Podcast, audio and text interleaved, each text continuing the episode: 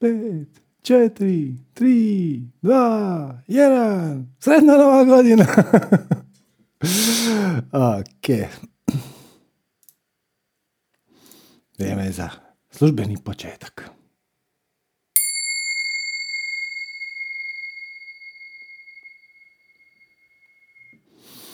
Ok, pretpostavit ću da sve radi, da me čujete, da me vidite. Ja sam tu istestirao najbolje što sam mogu, uključit ću chat dvije sekunde, odlično, više ga ne čitam, ne mogu, previše je to, de, to odlači mi pažnju.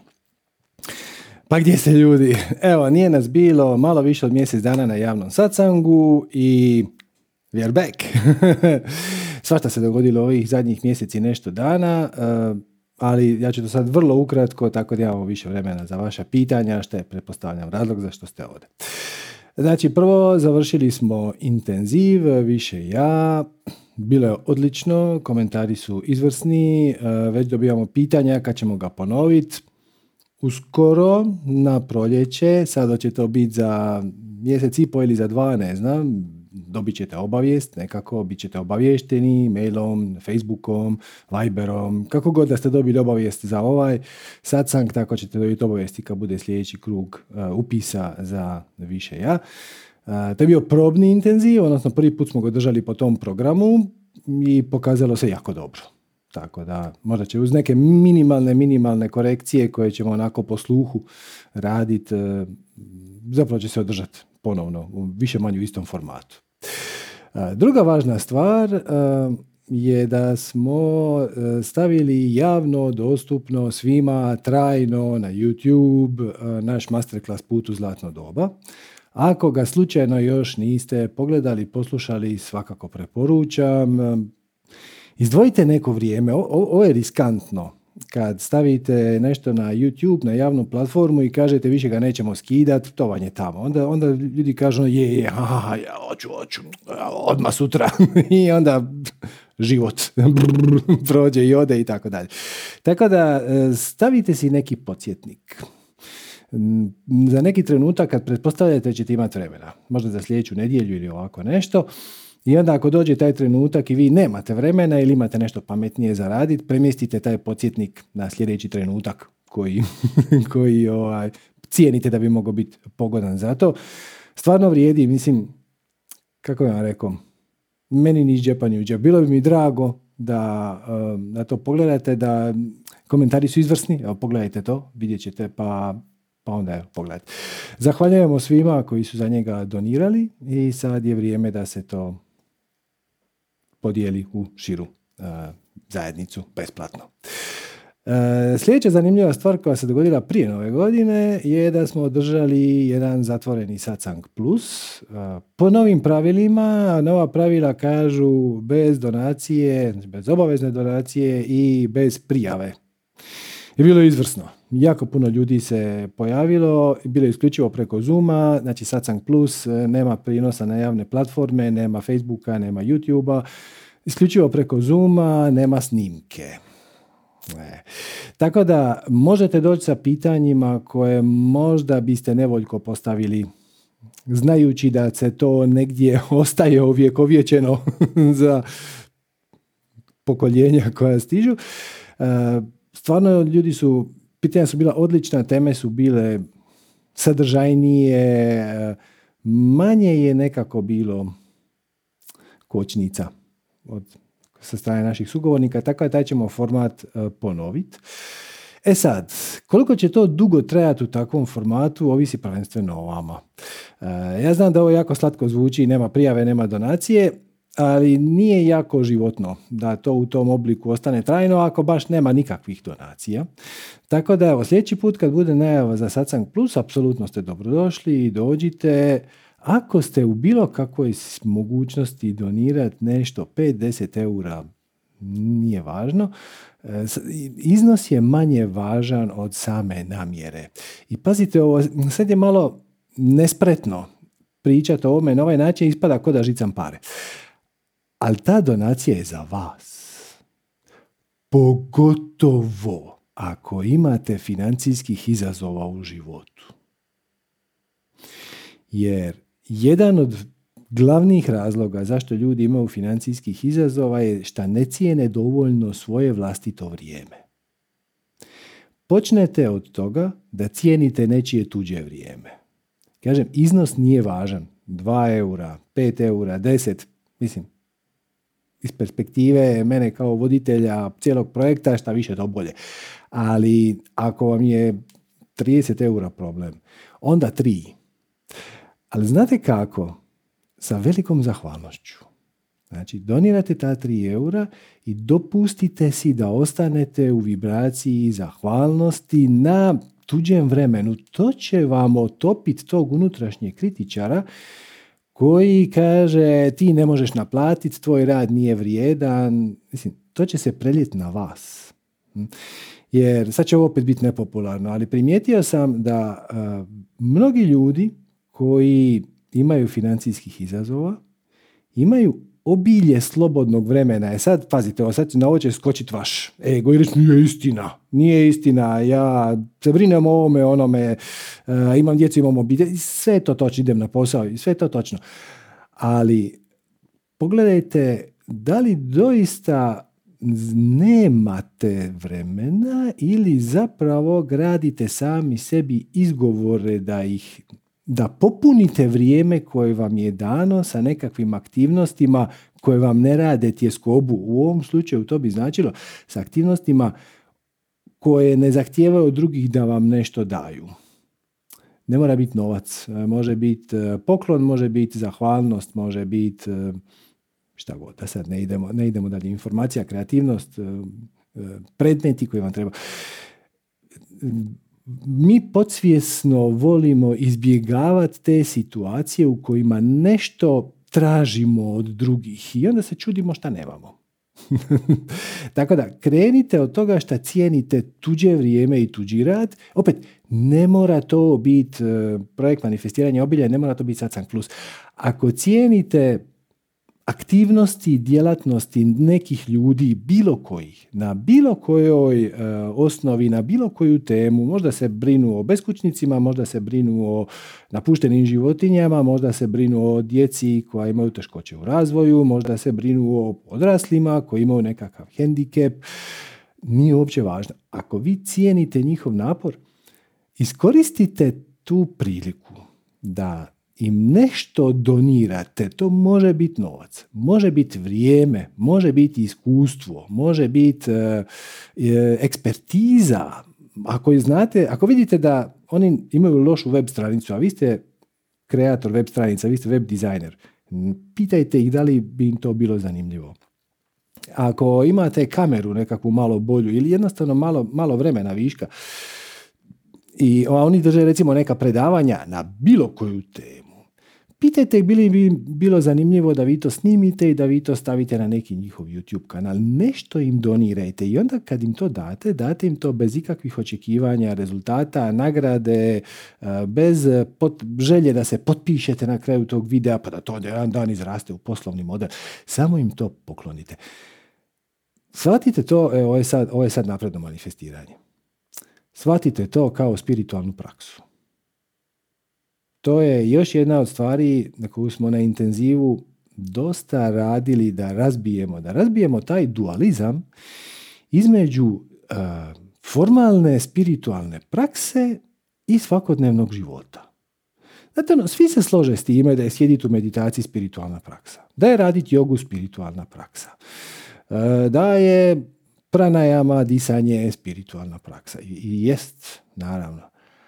Ali zapravo prava spiritualna praksa počinje kad vi obučete cipele i izađete iz kuće. Ili ostanete u kući, kod kuće iskinete mail i onda izlete razni demoni iznutra ili upadnete u krkljanac, u prometnu nekakvu kolonu. Šta ćete napraviti? Hoćete li se nervirati, hoćete li psovat, trubit ili ćete to prihvatiti situaciju takva kakva je i onda iz nje izvući maksimum. To je prava spiritualna praksa. Možete slobodno reći da su ove formalne spiritualne prakse, sve te meditacije, reikije, što šta god da radite, za zapravo zagrijavanje. zagrijavanje za pravu spiritualnu praksu, a to je život. E. Tako da Razbijte, razbijte taj dualizam. Nema odvojenosti između mog spiritualnog dijela života i mog svakodnevnog materijalnog dijela života. To je jedno. Nema veće spiritualne prakse od imanja obitelji. Nema veće spiritualne prakse od odlaska na posao koji ne voliš. Ok, situacija je takva kakva je. Šta ćeš sad? Možeš se nervirati, samo sažaljevat, jedan mali ja, ja ne mogu bolje, svijet je nepravedan, užasan i tako dalje. A možeš reći, ok, zanimljivo, evo, zatekao sam se u takvoj situaciji koja mi nije baš najdraža. Šta se tu sad može napraviti? Šta da poduzmem? Kako da tu situaciju transformiram? Šta je u njoj dobro, šta mi se u njoj ne sviđa? Šta bih htio promijeniti? I onda poduzmeš korake da to promijeniš.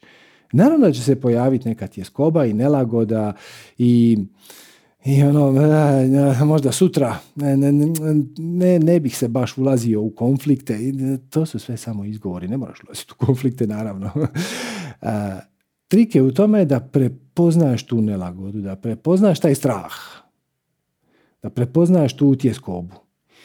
I onda napraviš ono što treba biti napravljeno svejedno, odnosno postupiš iz svoje duše, iz glasa svog srca, a ne iz glasa svog uma koji samo ima nekakve, uh, samo kritizira, a bez veze, sve za, za prazno. I samo ću vas posjetiti na jedan detalj, sjećate se, uh, imali smo masterclass redefiniranje realnosti. I jedna od definicija koju smo redefinirali je bila hrabrost. Tipično kad pitate ljude što je hrabrost, oni će vam reći da je to nemat straha. To jednostavno nije točno. To jednostavno nije točno.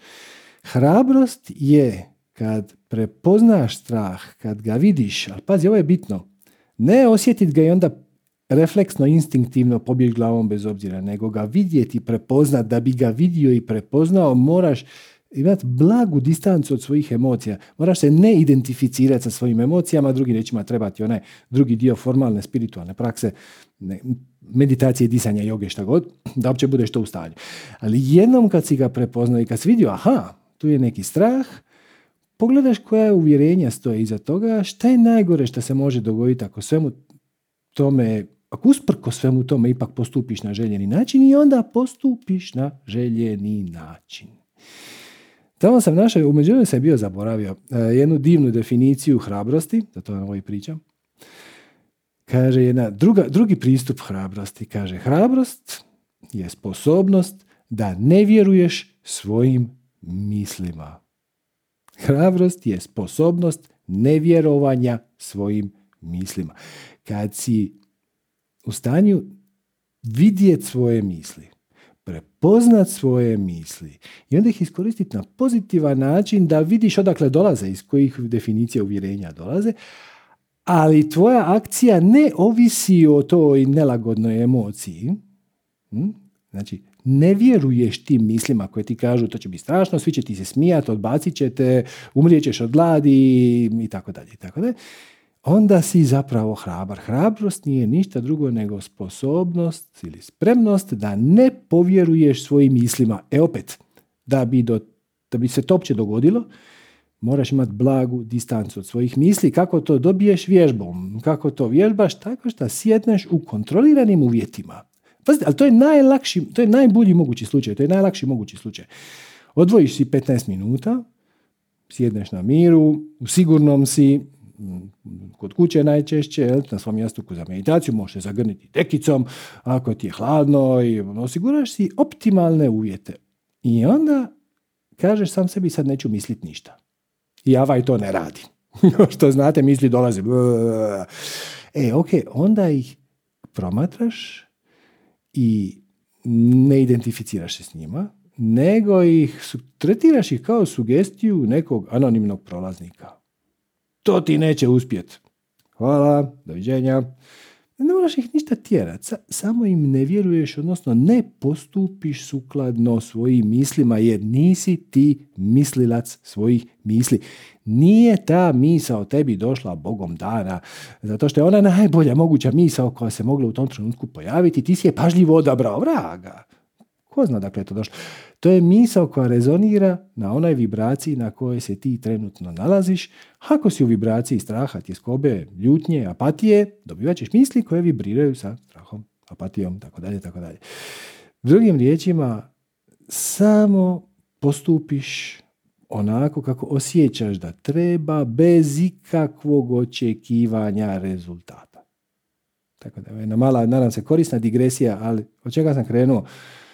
Sad sam plus ćemo ponavljati i napravit ćemo ga sigurno još 5-6 puta u ovoj formi bez prijave, bez donacije, dok ne vidimo kako te stvari sjedaju. Ali ako donacije ne budu dolazile, to je nama znak da tu formu treba promijeniti. Nije pitanje para. Kažem, vrlo je ovo sad nespretno što ispada kod da žicam. Ali ako nemate potrebu nagraditi tuđe vrijeme na taj način, nama nije nikakav problem uvesti obaveznu donaciju od 10 eura i onda kogod dođe će samim time biti prisiljen da nas nagradi a priori. E, htjeli bismo to izbjeći. Htjeli bismo to izbjeći. Nije bitan iznos, nije bitno da to napravite svaki put, možete svaki treći, uh, ali sebe radi. Donirajte nekome nešto za uzvrat, za njegovo vrijeme, to vam je preduvjet da počnete cijeniti svoje vrijeme. Može i obrnuto. Počnite cijeniti svoje vrijeme, počnite slijediti svoje strasti i naplaćivati svoje uh, trud i onda vam niko neće trebati reći da nagradite nekog drugog, jer će to, to će vam biti ono, pa, pa, pa naravno. Hm? Baš sam sad, ovaj, imali smo bonus satsang za polaznike intenziva. I onda sam ispričao baš tu priču, kako smo održali Satsang Plus pred par dana i bilo je jako dobro. I evo, konačno smo naboli formulu koja rezonira sa velikim brojem ljudi. Imali smo sobu za, Zoom sobu za 500 ljudi, ja mislim da je pola ljudi ostalo vani ne znam, kad je Zoom došao do 500, više nije nikog primao. Kasnije sam vidio po komentarima da jako puno ljudi nije uspjelo doći na vrijeme. E, 8 minuta ili 10 minuta prije što je sam počeo, već smo bili krcati. Okay. I super, to nam je znak da je ta forma rezonira. Da je ljudima možda draže ne prijaviti se nigdje, nigdje ne ostaviti nikakav mail, jer svačam, dođe ti nekakva pozivnice za neki satsang i sad je to, ne znam, u četvrtak u 8 na večer, ti nemaš pojma šta ćeš raditi u četvrtak u 8 na večer i sad ako ti nešto moraš prijaviti. Ja sam rekao da, ovaj, da smo probali razne forme. Prvo je bilo sa obaveznom donacijom, zatvoreni satsang, pa je onda bilo sa opcionalnom donacijom, kao moraš se prijaviti, ali mogli ste odabrati da li želite donirati ili ne. I nam je skroz u redu. Ako ne donira dokle god, petina, četvrtina ljudi nešto donira, mi smo s time savršeno u redu. I onda je neko u četu mi napisao, kaže da, da, ta forma nije radila, to sa donacijom je opcionalno, zato što ljudima je neugodno prijaviti se i onda ne donirati. Ali piše ti da je donacija opcionalna. Mislim, poklanjam ti je. Prema tome, nemate zašto biti sram.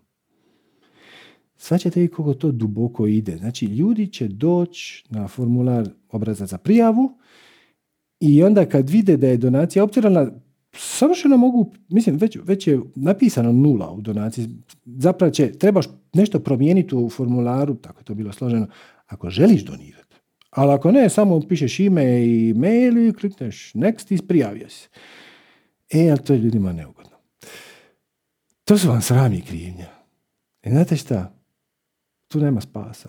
Mislim, ako dopuštate da vas sram i kriva krivnja blokiraju, ja mogu pričati do sutra, vi ćete klimat glavom i tu se neće dogoditi ništa.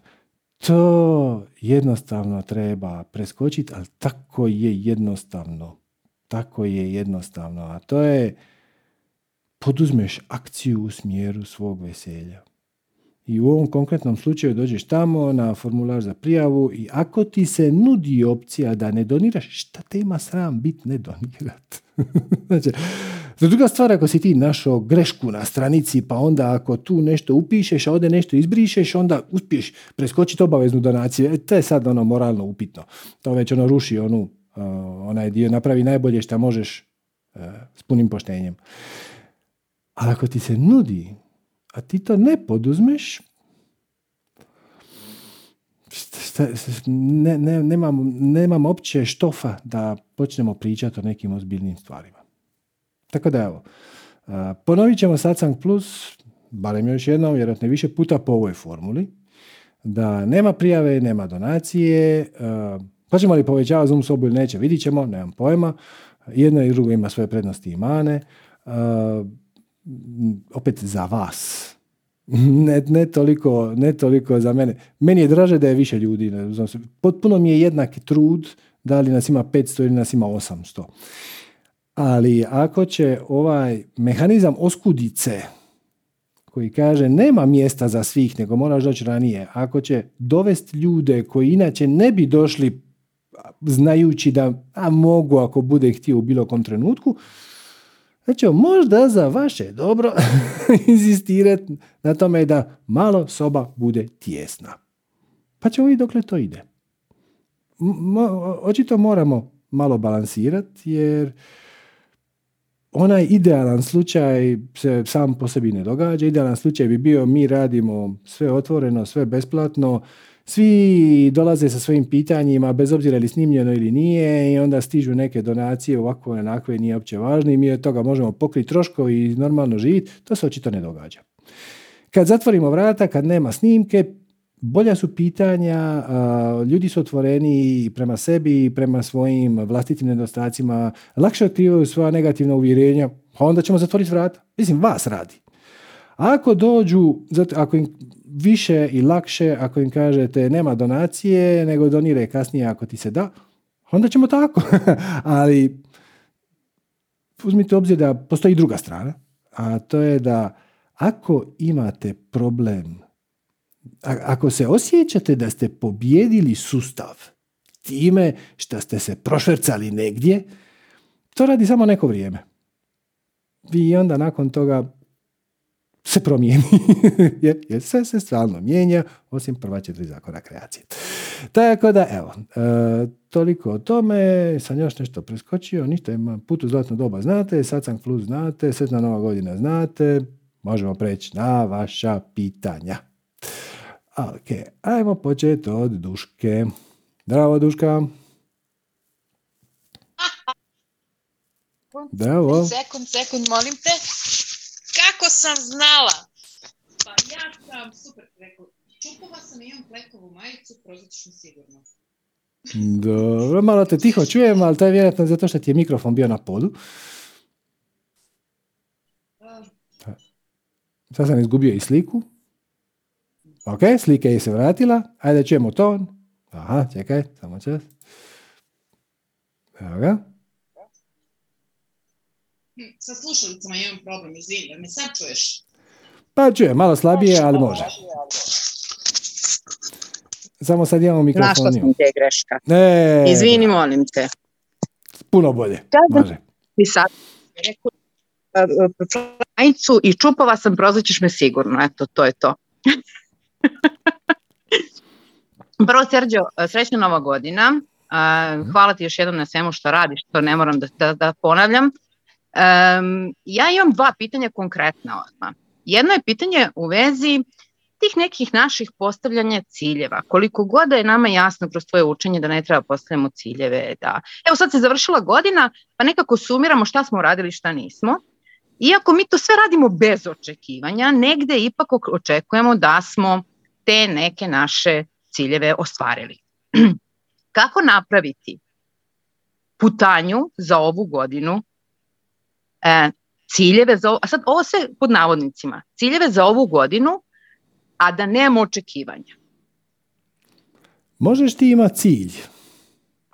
Dokle god si od, spremna da se taj plan ili taj cilj u bilo kom trenutku promijeni. Znači, cilj je u redu, dokle god si dovoljno fleksibilna da na, na njemu ne inzistiraš. Evo, na primjer, koji bi bio jedan od tvojih ciljeva za ovu godinu? Primjer, e, za ovu godinu bi bio cilj da završim knjigu koju sam počela da pišem. To je jedan od ciljeva koji zavisi samo od mene. Uh-huh. E, I da se naložim, to je bio cilj za prošlu godinu. I sada dolazi do nekog razočarenja u samog sebe, nisam dobro to, nisam, nisam se dobro organizovala. I sada kad hoću da zapišem taj cilj ponovo za ovu godinu, imam određeni strah. Da ću ponovo sebe da razočaram, da sam postavila očekivanja, da to tako ne funkcioniše i tako dalje. Kako to da ishendlam? Dobro, ali ti si očito sebi postavila, ti si postavila neki rok dokad ta knjiga mora biti gotova. Ha, da, vidiš da jesam. Pa mislim, zašto? Da, vidiš da jesam. Da li, da li je cilj da knjiga bude, znači da li je ideja da knjiga bude najbolja moguća ili da bude završena do ljeta? Šta, šta je važnije? Da bude najbolja moguća, da, bude, da se meni sviđa. Zamisli, zamisli da. da sutra, e, sutra šetaš gradom i načuješ neki razgovor neke druge dvije osobe koji ti da potpuno novu ideju, e, puno bolju, e, kako tu knjigu posložiti. Ali uh toliko, toliko, toliko različito od ovoga kako si do sad radila da zapravo sve treba baciti u smeće i početi od početka. Da li bi to napravila? uh Joj, mislim da bi. Eto, vidiš. Da li, bi ti, da li bi ti bilo ok da ti to produži pisanje knjige za još šest mjeseci ili godinu dana? U suštini vreme, ne smijem da stavljam vreme, da, vreme mi stavljamo kao, kao nešto što je a hm. pazi, ali može, može, to otići, može to otići u drugom smjeru. Znači, možda ćeš da tri mjeseca ili za tri dana naići na neku sličnu knjigu koja će ti, ti ćeš je pročitat na sličnu temu i oni su napisali tri poglavlja s kojima se ti mučiš već mjesecima. Oni su ih sastavili su ih savršeno. Ono, baš taj koncept kako su oni to posložili ti je izvrstan. Zapravo su ti riješili problem kako formulirati centralni dio knjige. I sad naravno ti nećeš prepisati od njih, ali ćeš možda preuzeti tu strukturu ili osnovnu ideju ili koncept. To će ti skratiti pisanje za šest mjeseci. Aha, Hoćeš? da. Sad ti hoću reći, znači, možeš ti imati plan. Znači, moj plan, moj cilj, moja ideja je da ta knjiga bude napisana i završena. Ok, i ja u njoj želim te i te i te, te stvari obraditi, pokazati, naučiti, šta god. Ali kad će se to dogoditi, nema veze dokle god u svakom trenutku radiš ono što ti je neuzbudljivije. Može se desiti da u nekom trenutku će te život, odnosno tvoje vlastito veselje i uzbuđenje na izgled odvest malo dalje od te knjige. E, da, dobit ćeš neku novu disciplinu, neku novu stvar, ne, ne, neki predmet, ne, nešto će se u životu promijeniti, što će te odvući od pisanja ali to ne znači da to neće na kraju postati integralni dio procesa. Zato što to što te odvuklo će ti dati nove ljude, novu kreativnost, novu inspiraciju i zapravo će ti može bitno, ne možeš znat, riješiti ne problem koji još ni ne znaš da ga imaš. Znači ti sad razmišljaš o tome da, da završiš knjigu. Nakon toga ćeš je htjeti objaviti, nakon toga ćeš je htjeti lektorirati, nakon toga ćeš je htjeti grafički obraditi. I sad dobiješ neku digresiju, znači život odvede u nekom smjeru i tebi se izgleda izgledati na trenutak ko da knjiga pati. Ko da, e, a onda zapravo shvatiš da je to služilo da te upozna s nekim ljudima koji će ti pomoći u nečemu s čime se još nisi ni susrela. Samo pustiš svemiru da to organizira za tebe. Ono što je bitno je u svakom trenutku raditi ono što ti je taj čas najuzbudljivije. To je to. I dopustiš svemiru da to vuče uključivo i mogućnost da ta knjiga nikad ne bude završena? E, mislim da je to strah. Mislim da je to strah koji u suštini kod tih ciljeva, dali smo sad knjigu kao jednu od opcija, e, da, da je strah da, da se to neće, da na kraju se to neće desiti. Kao i, i onda kao čemu ali, ali, će se desiti, ali će se desiti nešto drugo što je očito bilo uzbudljivije. Znači, znači ti sad imaš knjigu i tebi je knjiga sad najuzbudljivija stvar na svijetu, ono 10 od 10. I sad će se pojaviti nešto što će postati najuzbudljivija stvar. Knjiga će odjedan put postati 8 od 10, a ovo će postati 10 od 10. Ja. I sad se ti baviš sa tom novom stvari, dokle god se ne, ne mrcvariš oko toga ja bih trebala se više baviti svom knjigom, ja sam loša zato što sam ja zapustila svu knjigu. To je zapravo način da samu sebe utjeraš u niže vibracije nedovoljnosti, srama, krivnje i tako dalje i tako dalje. Straha tjeskobe i to. Dokle god dopustiš da te ovaj drugi put odvede, on će možda na kraju se vratiti na knjigu i to na sa bolje strane nego što si ti kad misli, ali možda i neće. Dopustiš da se posvetiš nečim drugom i na kraju će se desiti da te knjiga dovela do tog drugog puta koji ti je još uzbudljiviji. To što knjiga nikad nije završena nema veze jer ona je služila da te dovede do nečeg što je još uzbudljivije. Uh, baš ti hvala, jer tako kad sam htjela sada zapišem ponovo knjigu kao daj ono, koga lažeš više. to mi je bilo baš onako, baš sam se osjećala loše. E, imam još, još jedno, jedno uh, gledala sam te kod Atme, čini mi se se žena zove, crveno, crveno oko sa lepa žena, uh, u mhm. podcastu i rekao si jednu rečenicu koja je uh, mene pomirila sa Balkanom i to ti mnogo hvala, jer ja imam, i sada trenutno živim u Minhenu, ali veliki izazov imam sa uopšte sa našim prostorima. Rodom sam iz Hrvatske, odrasla sam u Beogradu i tako dalje, ali nekako se svađam s njima stalno. I kada si rekao uh, onaj moment da je u stvari najveći izazov odabrati da se rodiš na Balkanu gde imaš sve, a nemaš ništa, i u suštini da imaš taj izazov da bezuslovno voliš sve te ljude koji uh, su eto tako čudni na neki način. I onda sam naravno ovaj, za praznik, to je pre praznika smo išli dole kući. Toliko sam izazova imala sa tim, um, opet kažem, nisam ja sad nešto drugačija, ali prosto sam se odvikla od tih nekih stvari i onda sam se koristila onom tvoje rečenice, u kako, kako zanimljivo, što god da mi se desilo, mislim, posveđala sam se i sa policijom i sa, sa, sa svima živima. ovaj, ali u prvom momentu, u drugom momentu sam samo shvatila, rekao, da li je moguće da se sad sve to natrpalo iako sam ja kao negde oprostila tim našim prostorima što su takvi kakvi jesu, jel, svadljivi. Um, I onda mi se u deset dana desilo sve ono što mi se nije desilo u deset godina, nevrovatno nešto. Mm -hmm. Tako da, uh, kad se ponovo vraćamo znači, kod porodice i kod te ne, naše matične porodice, um, kako da razumemo njihove izbore koji njima na oko štete. Na primjer, da, da ti običan primjer. Moja mama uporno odbija da ide kod lekara iako je nije dobro. I vidi se, znači vidno i nije dobro, pritom sam ja još medicinska sestra, pa onda možeš da zamisliš koliko ja njoj sve drobim, šta ona bi sve trebala. Pa onda se ja maknem pa kao pustim brata i tako dalje. Ona je odabrala da ona neće da ide kod lekara. I sada kad upakujemo znači, sve te naše prostore zbog kojih sam ja kao otišla, pa se nešto ne slažem s njima, pa pokušavam da se pomirim i onda sad dobijem za izazov mamu koju ne mogu da nagovorim da ide kod lekara. Kako to sada da, da razumem? Da razumiješ ili da je natjeraš da ide u ljekara? Pa ja bi sve. e, pa okay. razumiješ i tako... Da, razumiješ i tako što pogledaš odakle dolaze te njen, ti njeni izbori. Znači njeni izbori naravno dolaze iz njihovog sustava definicije uvjerenja.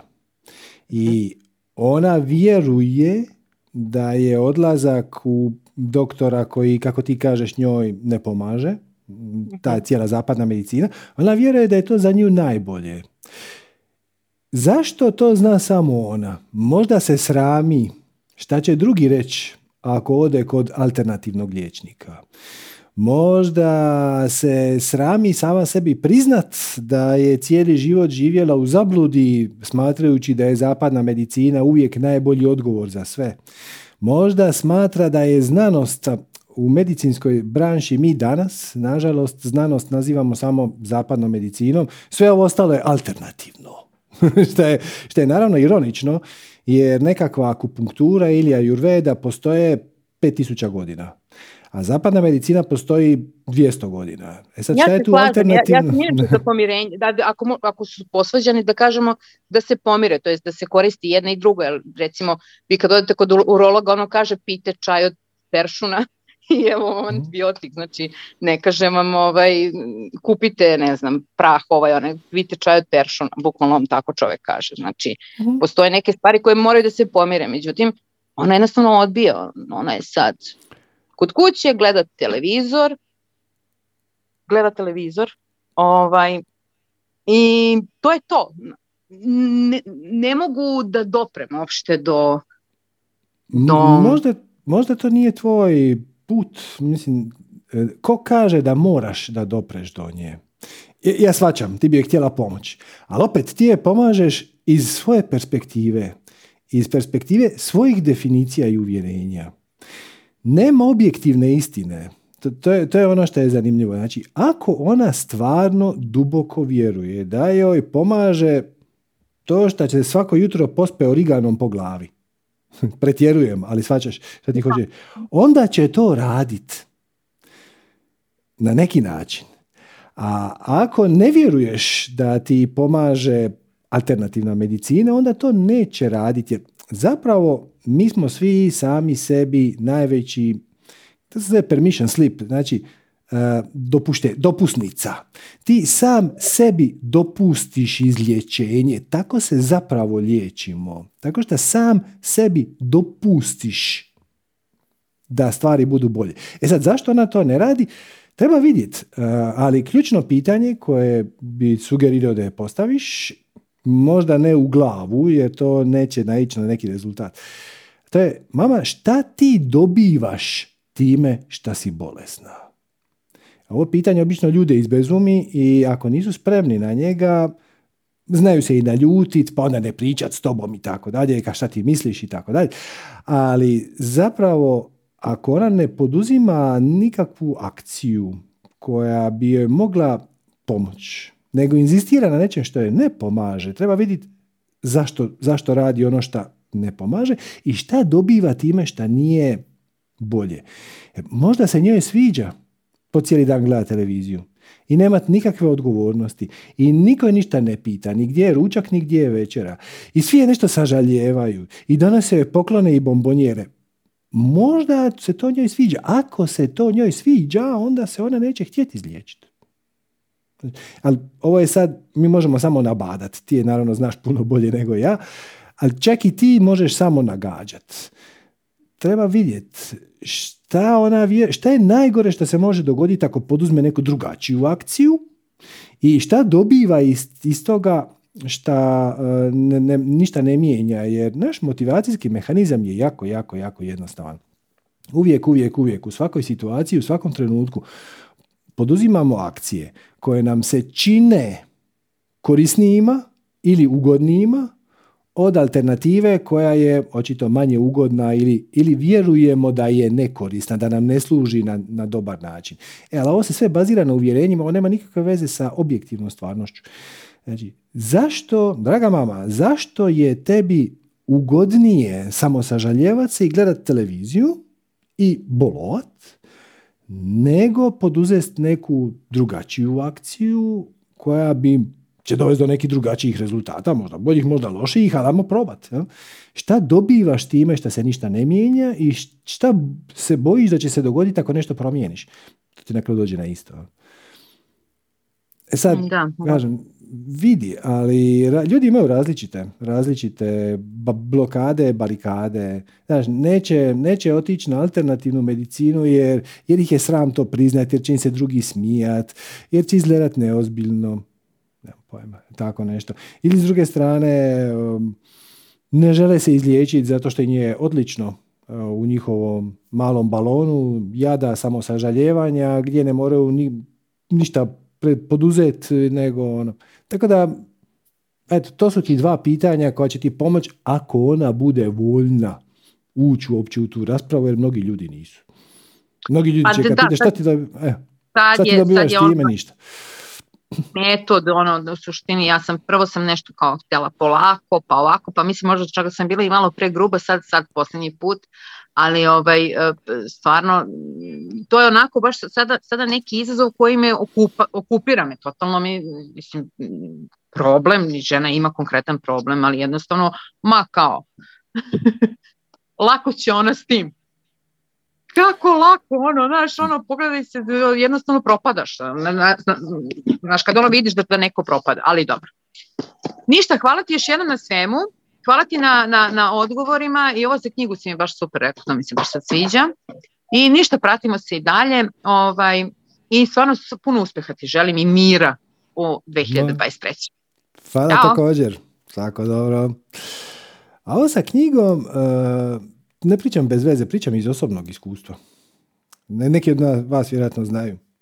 Pred nekih četiri godine moja najveća strast, velika, velika želja i inspiracija je postala da napravim tečaj manifestiranja na engleskom.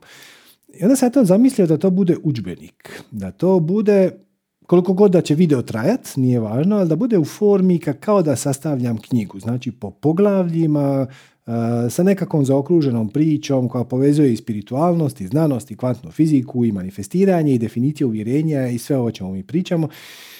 I dobre dvije godine sam ja na tome intenzivno radio i imao sam veliku podršku od spirita i od svog višeg ja i obilje kreativnosti, inspiracije i zanemario sam velikim dijelom držanje predavanja uživo u ovom centru, odnosno razrijedili smo ih kako bi se mogao fokusirati na to snimanje. I to je, ovaj, ja sam svako poglavlje sam pažljivo prožvakao, snimio ga nekoliko puta, destilirao ga, baš puno truda je tu uloženo, postoji web stranica www.manifesting.tv, još uvijek postoji, jel? gdje, sam, gdje se objavljivali ti komadi i u jednom trenutku je došla korona i HR self, odnosno više ja, kaže ok, sad ćemo to makniti sa strane, sad se moraš vratiti, e, držati žive satsange i to. I malo, se, malo mi se moj ego opirao. Znaš uložio si dvije godine ozbiljnog truda u to da složiš taj koncept. To je sad 80% gotovo, recimo, tamo, na www.manifesting.tv. Ovaj, I sad ćemo to samo baciti. E, ali nije bačeno. Nije bačeno, jer te dvije godine sam praktički živio to gradivo. I svih mogućih perspektiva sam ga, i ja sam ga u svojoj glavi puno, puno bolje provario. I onda je došla lockdown i sve ta zatvaranje i tako dalje. I nisam imao alat kojim bi mogli napraviti živi satsang. Do tada smo, ako se sjećate, radili satsange preko Skype-a. To je nategnuto. Znate, morate se s nekim dogovoriti, čujemo se u šest... Ne možete preko Skype-a primiti 500 ljudi na jedno mjesto i onda ako ima pitanje neka digne ruku. I onda je došao Zoom.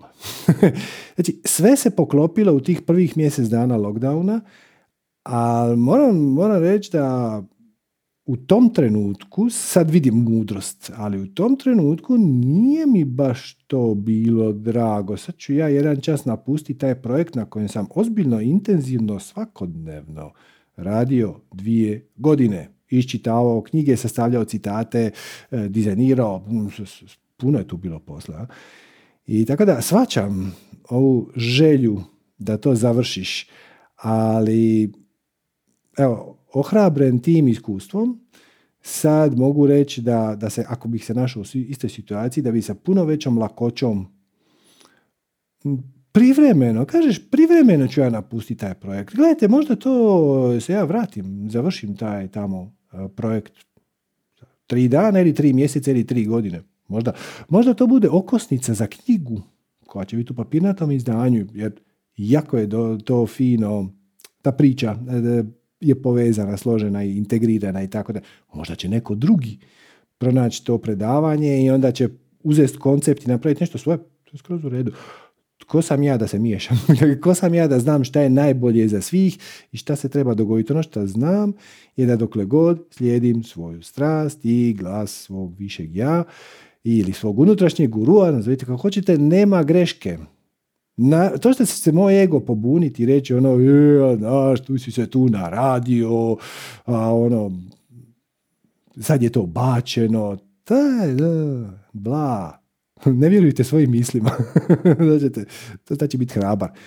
Kažeš ono, ok, ono je služilo nečem, nemam pojma čemu. U tom trenutku mi nije bilo jasno čemu je to služilo. Čak što više, malo sam se osjećao i povrijeđen što sam grubo izdan od strane svojih duhovnih vodiča koji su me gurali i nagovarali da se posvetim da to posložim kako treba, a sad ono, nje, nema veze. Kako nema veze? Nećemo se tako igrati. E, ali imalo je smisla. U trenutku kad je došao lockdown, sve su se kockice posložile. Ja sam bio spreman za novu, novi korak, za uh, tehnologija se odjedan put pojavila. I sad, pazite, Zoom je postojao i prije lockdowna. Međutim, nije dovoljno da ti kao voditelj projekta poznaješ neki alat. Bitno je da i ljudi kojima ti to prezentiraš, jednako tako nemaju otpora prema tom alatu. Često mi ljudi kažu, ono, šta si na Zoomu, imam ti ja bolje, evo, možeš preko Discorda. Preko Discorda je besplatno. Je, koliko vas zna koristi Discord? Znači, da ja sutra kažem, napravit ćemo satsang sa Serđom na Discordu, došla bi desetina ljudi. Zato što to ono, neki bi se pokušali s time poigrati, nije tako jednostavno kao Zoom, pa bi odustali. Neki bi samo rekli, aha, aha, sad je to preko Discorda i to će jedan dan isprobat, pa bi samo zaboravili, čekali bi snimku i zaključili bi to savršeno dovoljno. Nije dovoljno da ja kao voditelj savladam novi alat, nego da i ljudi koji dolaze jednako tako budu upućeni. E, dakle, kad je došao lockdown, sve se poklopilo. Kakva slučajnost? Rekli bi naivni. Nema slučajnosti. Nema slučajnosti i dok slušaš svoje unutrašnje vodstvo koje je dio nekog, neke šire slike, ne, ne, nemaš greške, ali ne pokušavaj svojim umom isprojicirati budućnost, jer gle, ponekad ćeš pogoditi, ali uglavnom nećeš. Samo odustaneš. Dopustiš da te sinhroniciteti vode tamo gdje te treba uvoditi i sad kad se okrenem na tu cijelu epizodu unatrag, vidim da je to bilo briljantno. Sve skupa.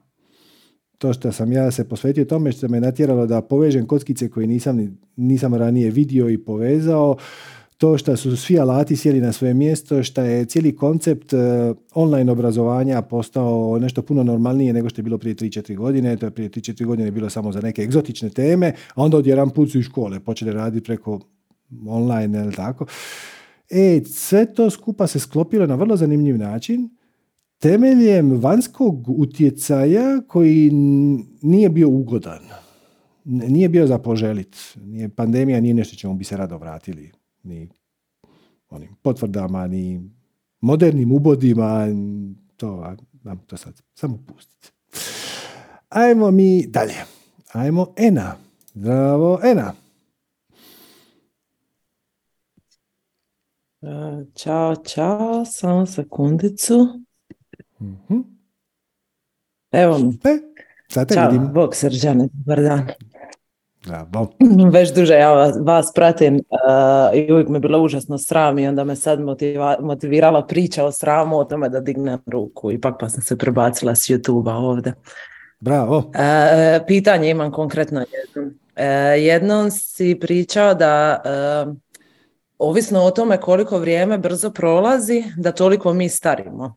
To je bila priča. I sad sam ja prilično, ne znam jel se sjećaš, bilo je kao ako imaš feeling da je prošlo pet minuta, a prošlo je zapravo tri sata, ti si zapravo ostarija pet minuta. Odnosno, tvoje subjektivno vrijeme je ono što mi zovemo objektivno vrijeme, da.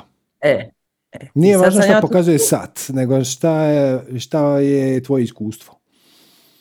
E, I mene sad tu zbunjuje, znači, meni kad pogleda zapravo stvarno prilično živim strast i slijedim formulu i overall sam više manje zadovoljna. E, ali kad pogledam recimo unazad ovako dnevno, meni je kao sve mi je super, ali kad pogledam unazad tri tjedna ko da je bilo prije pola godine. I sad se ja pitam, jel to znači da je, da, da je tih tri tjedna da sam ja stvarno da je tu prošlo pola godine i da ja nešto prebrzo radim ili ne znam, eto, tu sam zbunjena sad.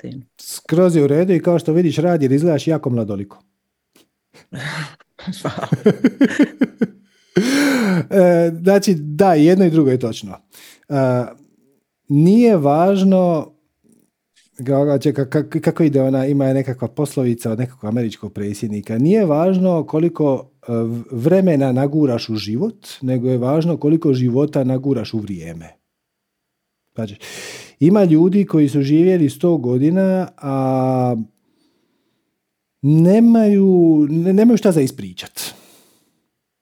A ima ljudi koji u tri tjedna ili u šest mjeseci naprave za 12 ljudi.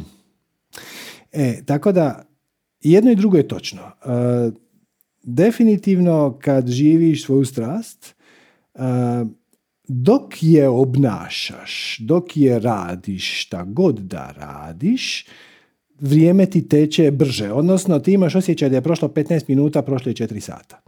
A onda tri tjedna kasnije se pokušavaš sjetiti ono kad smo ono bili u kazalištima, to je bilo pred šest mjeseci, ne, to je bilo pred tri tjedna.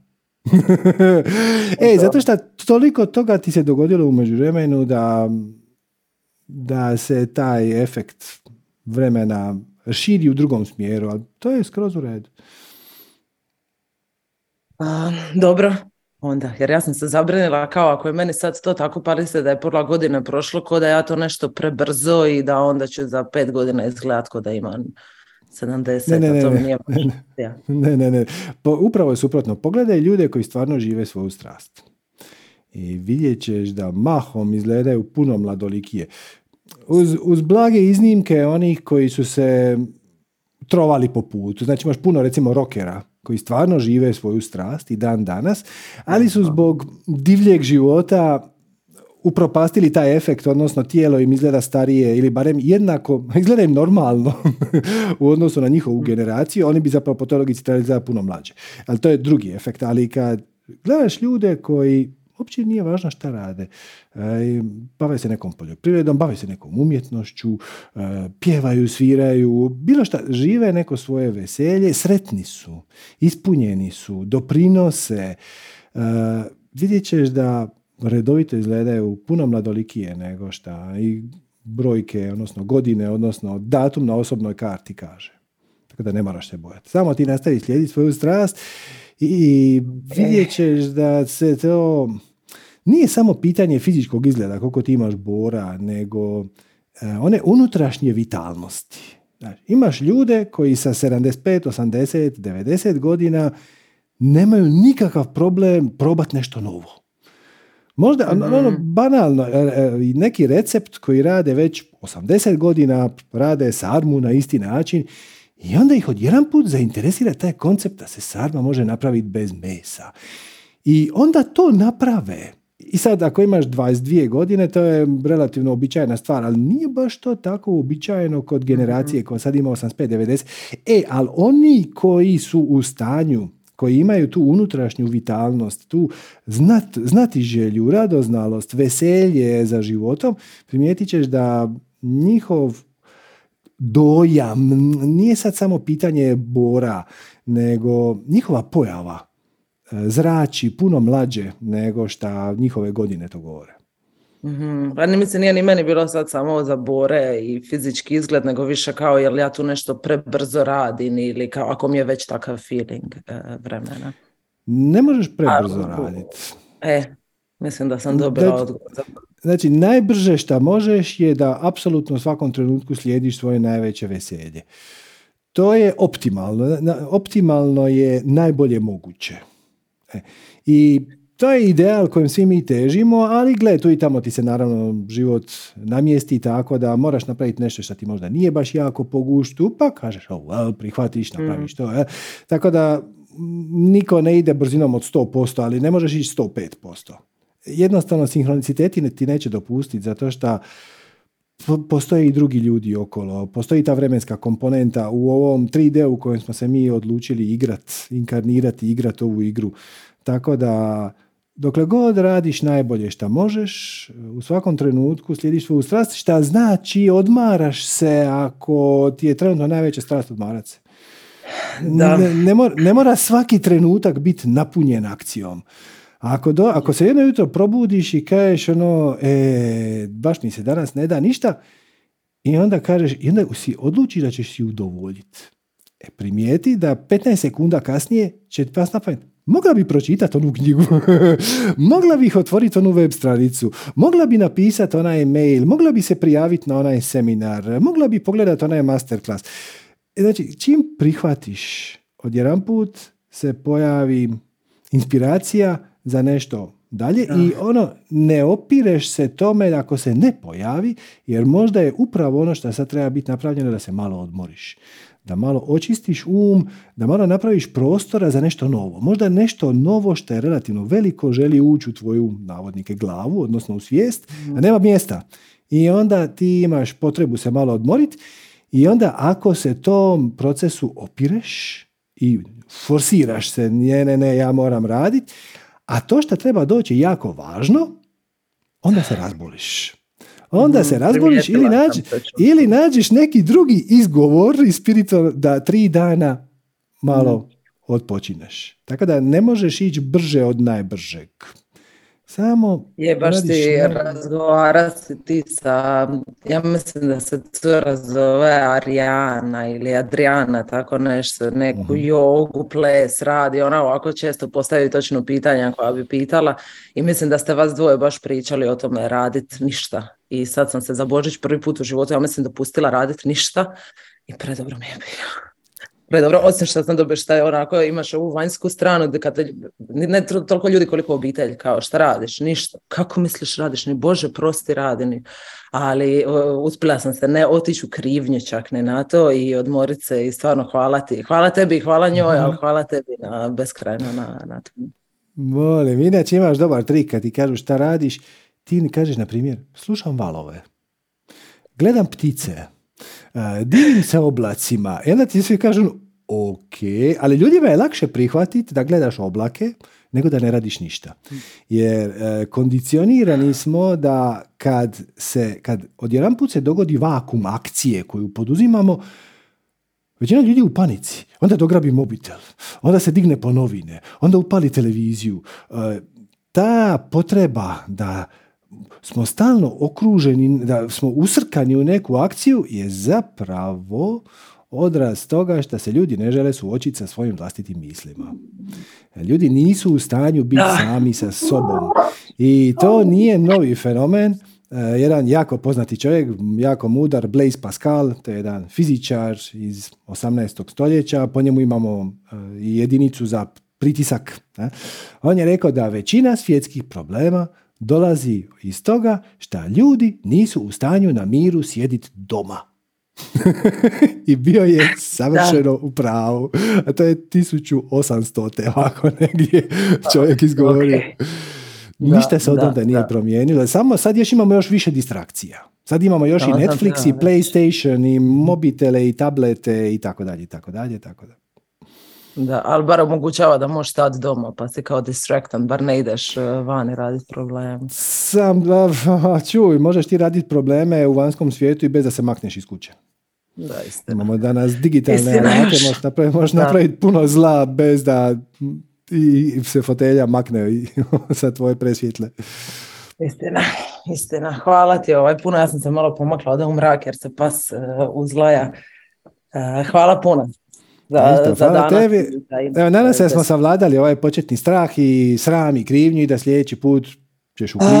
sacank. sad sam se već opustila, ali mislim da sam se prvih za 30 sekunda da sam se živa preznojila dok sam se uključila, ali dobre, mislim da je, pre- Super. vidit ćemo li prevladano, ali To super. je čišćenje, to je čišćenje. Znači sa tim znojenjem je izašla van kemikalija koja te do, do sada spriječavala da uživaš u sacangu na interaktivan način.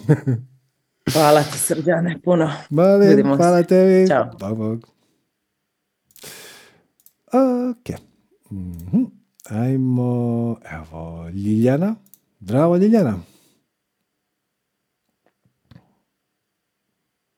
Ljiljana. Dobro, to nam nije uspjelo. Ajmo dalje. Matilda. Zdravo, Matilda.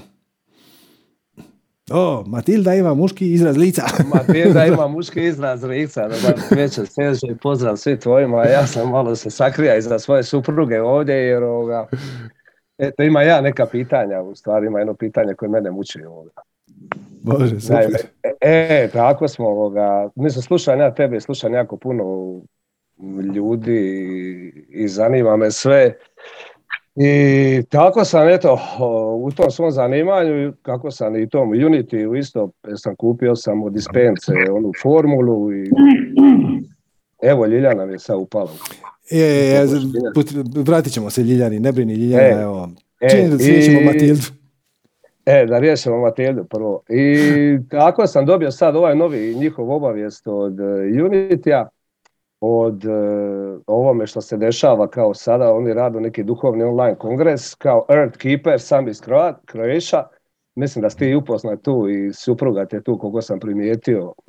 Isto, i sad sam ja išak listat, listam ti ja da vidim ko, ko je sve tu, Braden, Lipton, ajde, super, Alberto, dobar, dobar, pa neki Zinka, pa tako, jedna fino društvance. I naletim ti ja na jednu facu koja mama zaintegrirala na prvu i tip ti se zove Hakan Bulgurlu.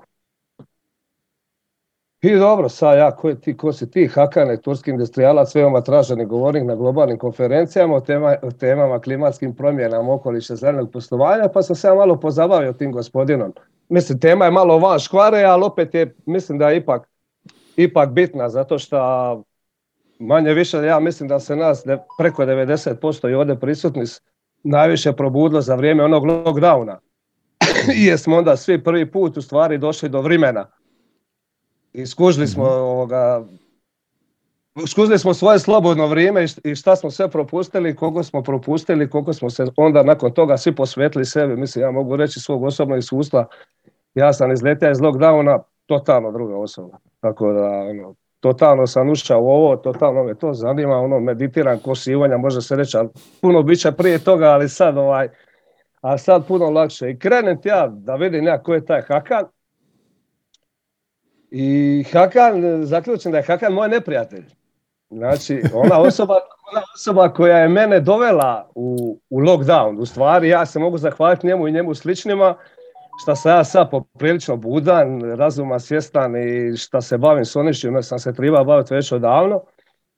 Međutim, mene je ono što muči, znači, to je tip koji drži novo pranje mozga kao Greta Thunberg i Bill Gates, znači novo pr- pranje mozga o klimatskim promjenama. Svi smo mi svjesni klimatskih promjena, vidimo mi njih u Dalmaciji, pogotovo već od davnih dana, ali isto smo tako svjesni da je utjecaj čovjeka na klimatske promjene minoran, gotovo zanemariv, da je to više ciklusi šta radi majka zemlja sama od sebe, ali međutim prijatelj je i član World Economic Foruma od Klausa Schwaba i njegov istaknut glasnogovornik. Onda sam ti ja išao dalje, pa onda ja nađem na Lindekinu njegovu objavu gdje je ta, da je on veliki zagovaratelj tvrdog lockdowna i to odmah, on je htio onu cijelu zimu 2020. na 21. da bude cijeli svijet u lockdownu, ali eto nije lužaka niko poslušao.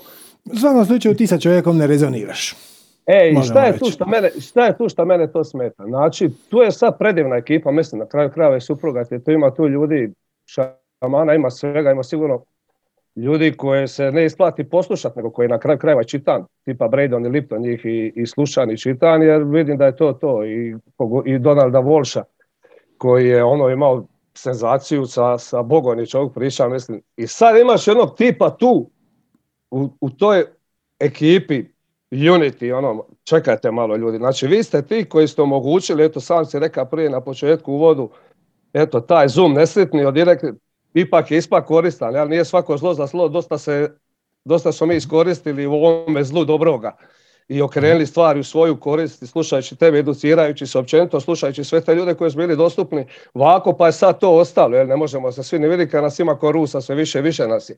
A na kraju krajeva sve više više vas, duhovnjaka, ono stvarno vas ima na sve strane i što je jako dobro, ali otkud taj tip, takva vrsta čovjeka sa svim tim ljudima koji su, koje cijeni kao duhovnjake, kao, kao ljude koji, koji stvarno to misle i stvarno znaju šta je. I sad imaš siditi neprijatelj tu, znači njemu ćemo dati govorit, mislim, mene je to kontradiktor, vrlo kontradiktorno, ne znam, ja sam jedan od osoba koja je bila učesnik u svim ovim prosvjedima koji se dešavali od početka, od prvog festivala Slobode i te, u sve sam bio jako direktno uključen. To je isto bilo kada su mi na prosvjed dovezli, šta znam, Markotičku ili nekog iz, iz svijeta protiv kojeg se mi borimo. Jer tako sa isto ekipa je tu briljantna.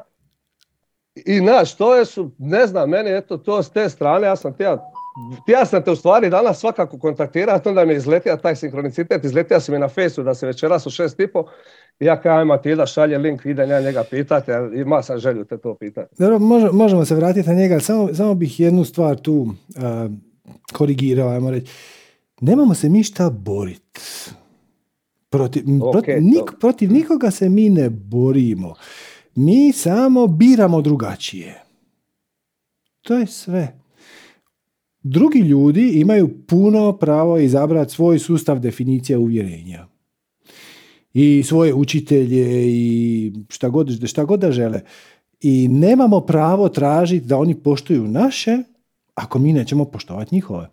Tako da sad, za kako se taj čovjek našao na Unityu, ne znam, ja nemam nikakve veze sa Unityjem, to organiziraju drugi ljudi, možeš njih pitat, mogu pretpostaviti, a ne znam kako to ima smisla. Mislim, taj e, koncept Unitya je da to je organizacija koja onda razne ljude zamoli da snime neki video, tako da ovaj Unity Croatia je, pretpostavljam, tog lika i taj video njegov dobio. U sklopu neke šire slike. Kako se to točno e. dogodilo, ne znam. Da li su ga oni možda mogli izbaciti ili ne, možda. A s druge strane, gle, nije loše da dobiješ i nešto s čime se ne slažeš. Da ti bude kontrast, da kažeš, ok, ali ja sa ovim ne rezoniram. Znači, ono što tebi tu fura stres, koliko ja mogu vidjeti, je ti imaš osjećaj da će taj čovjek, sad je on metafora ovdje, nije on konkretno, on kao on toliko bitan, da on nekako truje naš prostor, e, našu mladež, našu djecu, ljude koji se bave spiritualnim putem, ali to samo nije točno.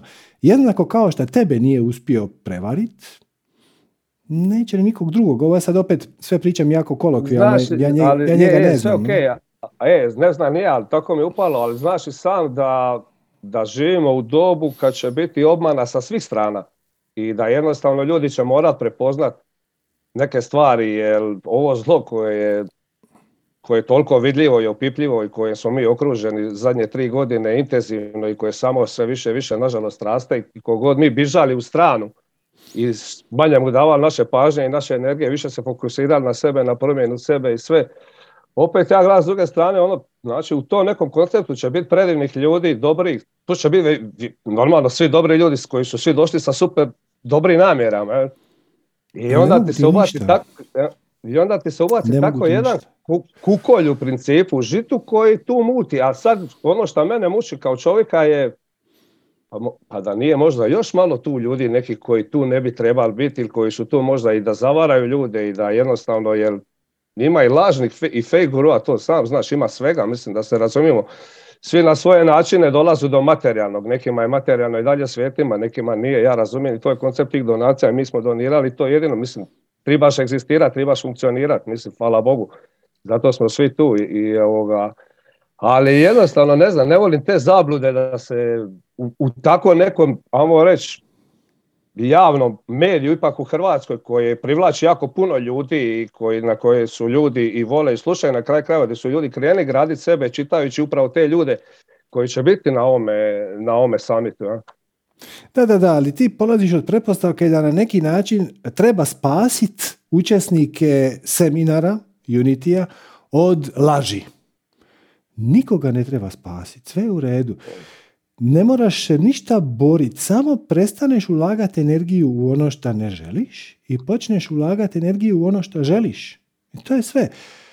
Ako ne rezoniraš sa bankama, nemoj raditi s njima. Nemoj raditi za njih, nemoj dignit kredit i to je to. Kaži, ne, time šta ne ulaže, time šta ne ulažeš svoju energiju u stari sustav koji, s kojim više ne rezoniraš, nego ulažeš svoju energiju u novi sustav i pomažeš ga izgraditi, napravio si apsolutno najviše što možeš.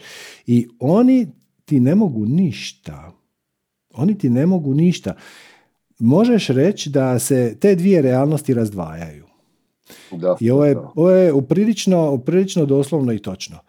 Dvije realnosti, stare iz koje smo došli i nova koja tek nastaje, se razdvajaju. I bit će, pogotovo tijekom ove godine i možda sljedećih par, će biti e, raznih slomova, e, manjih ili većih, e, koji će natjerati ljude na sličan način kao što je to napravila pandemija, da odaberu da li želiš po starom ili želiš novo kome vjeruješ, šta ćeš napraviti. Mogu se promijeniti zakoni, mo, može biti prisila ovakve i onakve vrste, ali to ništa nema veze jer ultimatno na kraju ti si najmoćnije biće u svemiru. I tvoje uvjerenje i tvoja akcija je ono što će oblikovati tvoju realnost. Znači, Možda će to značiti da će tvoja firma propast, nemam pojma, pa ćeš morati napraviti nešto drugo. Ali opet ono, jednom trenutku si rekao ono, mi moramo donirati da bi ja živio od toga. Ne morate. Ne, ne, ne moramo, nego to je, znac, e, tako sam se samo izrazio, ali to je... Ne, kužim, kužim, kužim, ali samo ti hoću, hoću ti ovo poentirati. Recimo da donacije iznenada presuše. ali ono na razini, na skoro na nula, to bi samo bio signal da moram pogledati u drugom smjeru. Znači, ono, ok, sinhronicitet, kako uzbudljivo. Znači, to je, ali baš je neočekivano. Znači, ono, kolika je šansa da se to dogodi? Ako je šansa mala, a ipak se dogodilo, to nije slučajno. I onda bih ja otvorio oči i pogledao bi gdje me sinhroniciteti guraju. Možda je moj posao spiritualnog učitelja završio. Završio, tako je. Možda, možda naučija si na sve, sve se naučila, svoju si misli ispuni ideš dalje. To je to. Možda je moj put sad vodi u Meksiko, gdje ću učestvovati u zajednici nekih čudnih ljudi koji će isprobati potpuno novi koncept upravljanja. Kožiš, sad nabacujem bez veze, ali nema obaveze. Ja sam rekao, donirajte ako želite da to preživi u tom formatu. Meni nije nikakav problem, vjeruj mi, čak mi je lakše napraviti da je Satsang Plus obavezna donacija 10 eura. I ko dođe, dođe, ko ne dođe. A ako dođe 50 ljudi, dobro je. A ako, ne, ako dođe 5 ljudi, napravit ćemo ga tri put. I to će biti signal da ta vrsta usluge u tom pakiranju nije pogođena. Možda nije pogođena za publiku koja je. Možda bi takav model prošao u Finskoj. Ali nema veze, nismo u Finskoj. E, a, to je samo ti da, to su ti signali da nešto promijeniš.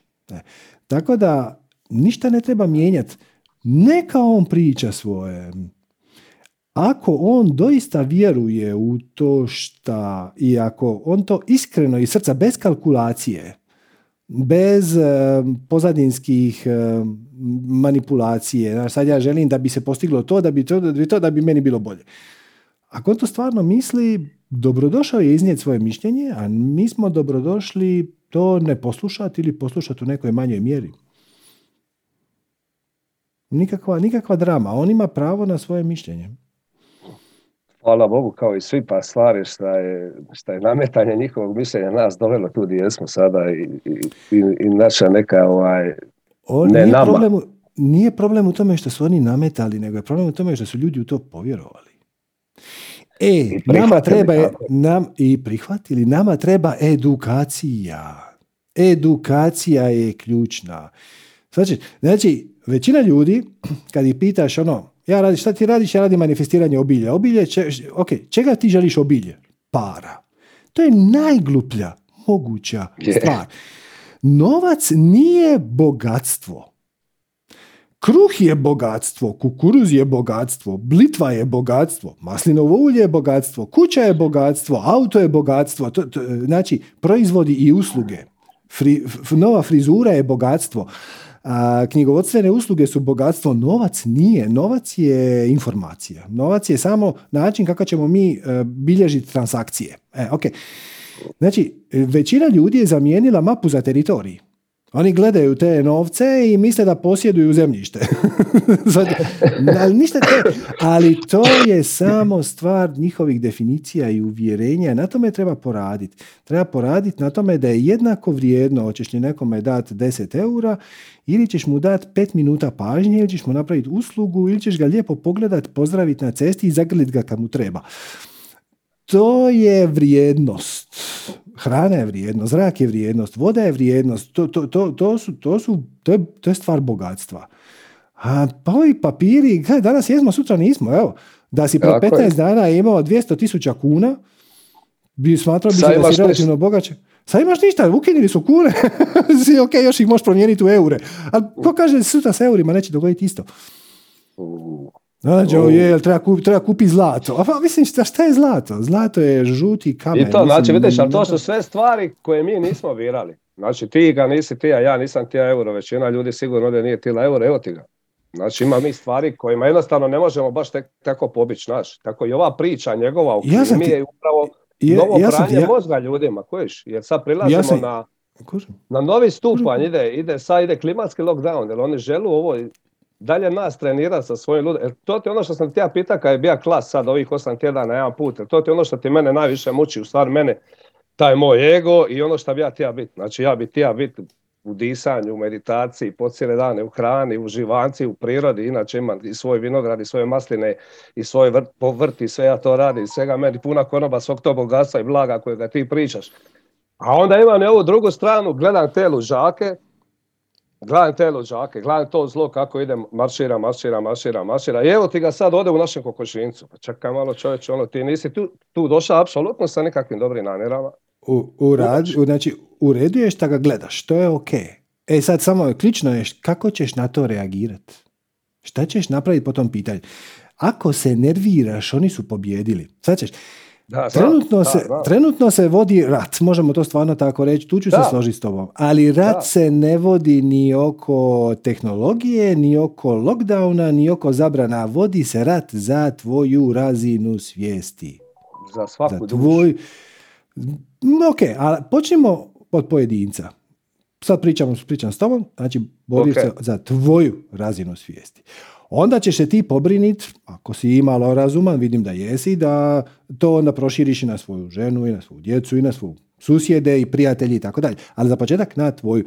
Ako ti to gledaš i smiješ se na to, ti si imun. Jer evo, ti si spomenuo si klimatski lockdown. Drugim riječima, oni će reći svako od nas ima pravo potrošiti 1 kilo CO2 godišnje, drugim riječima moraš stati doma i ne smiješ napraviti više od 500 km mjesečno sa svojim auto, na primjer. To je klimatski lockdown. Ok, šta ti mogu, sam si rekao, Šta ti želiš? Ti želiš meditirati, ti želiš disati, ti želiš biti u svom vinogradu, ti želiš biti u svojoj konobi. Šta te briga? Kako će te spriječiti? Nikako. Ako, e, ako postoji, e, krea- ako, ako se ufuraš u to da se ideš boriti protiv toga, to je reaktivno ponašanje i oni se tome nadaju. Ja oni to nadaju, čekaju. ne. E, oni se na, oni, jer oni znaju što će s time. Oni, ako ti napraviš prosvjed, oni pošalju interventnu policiju.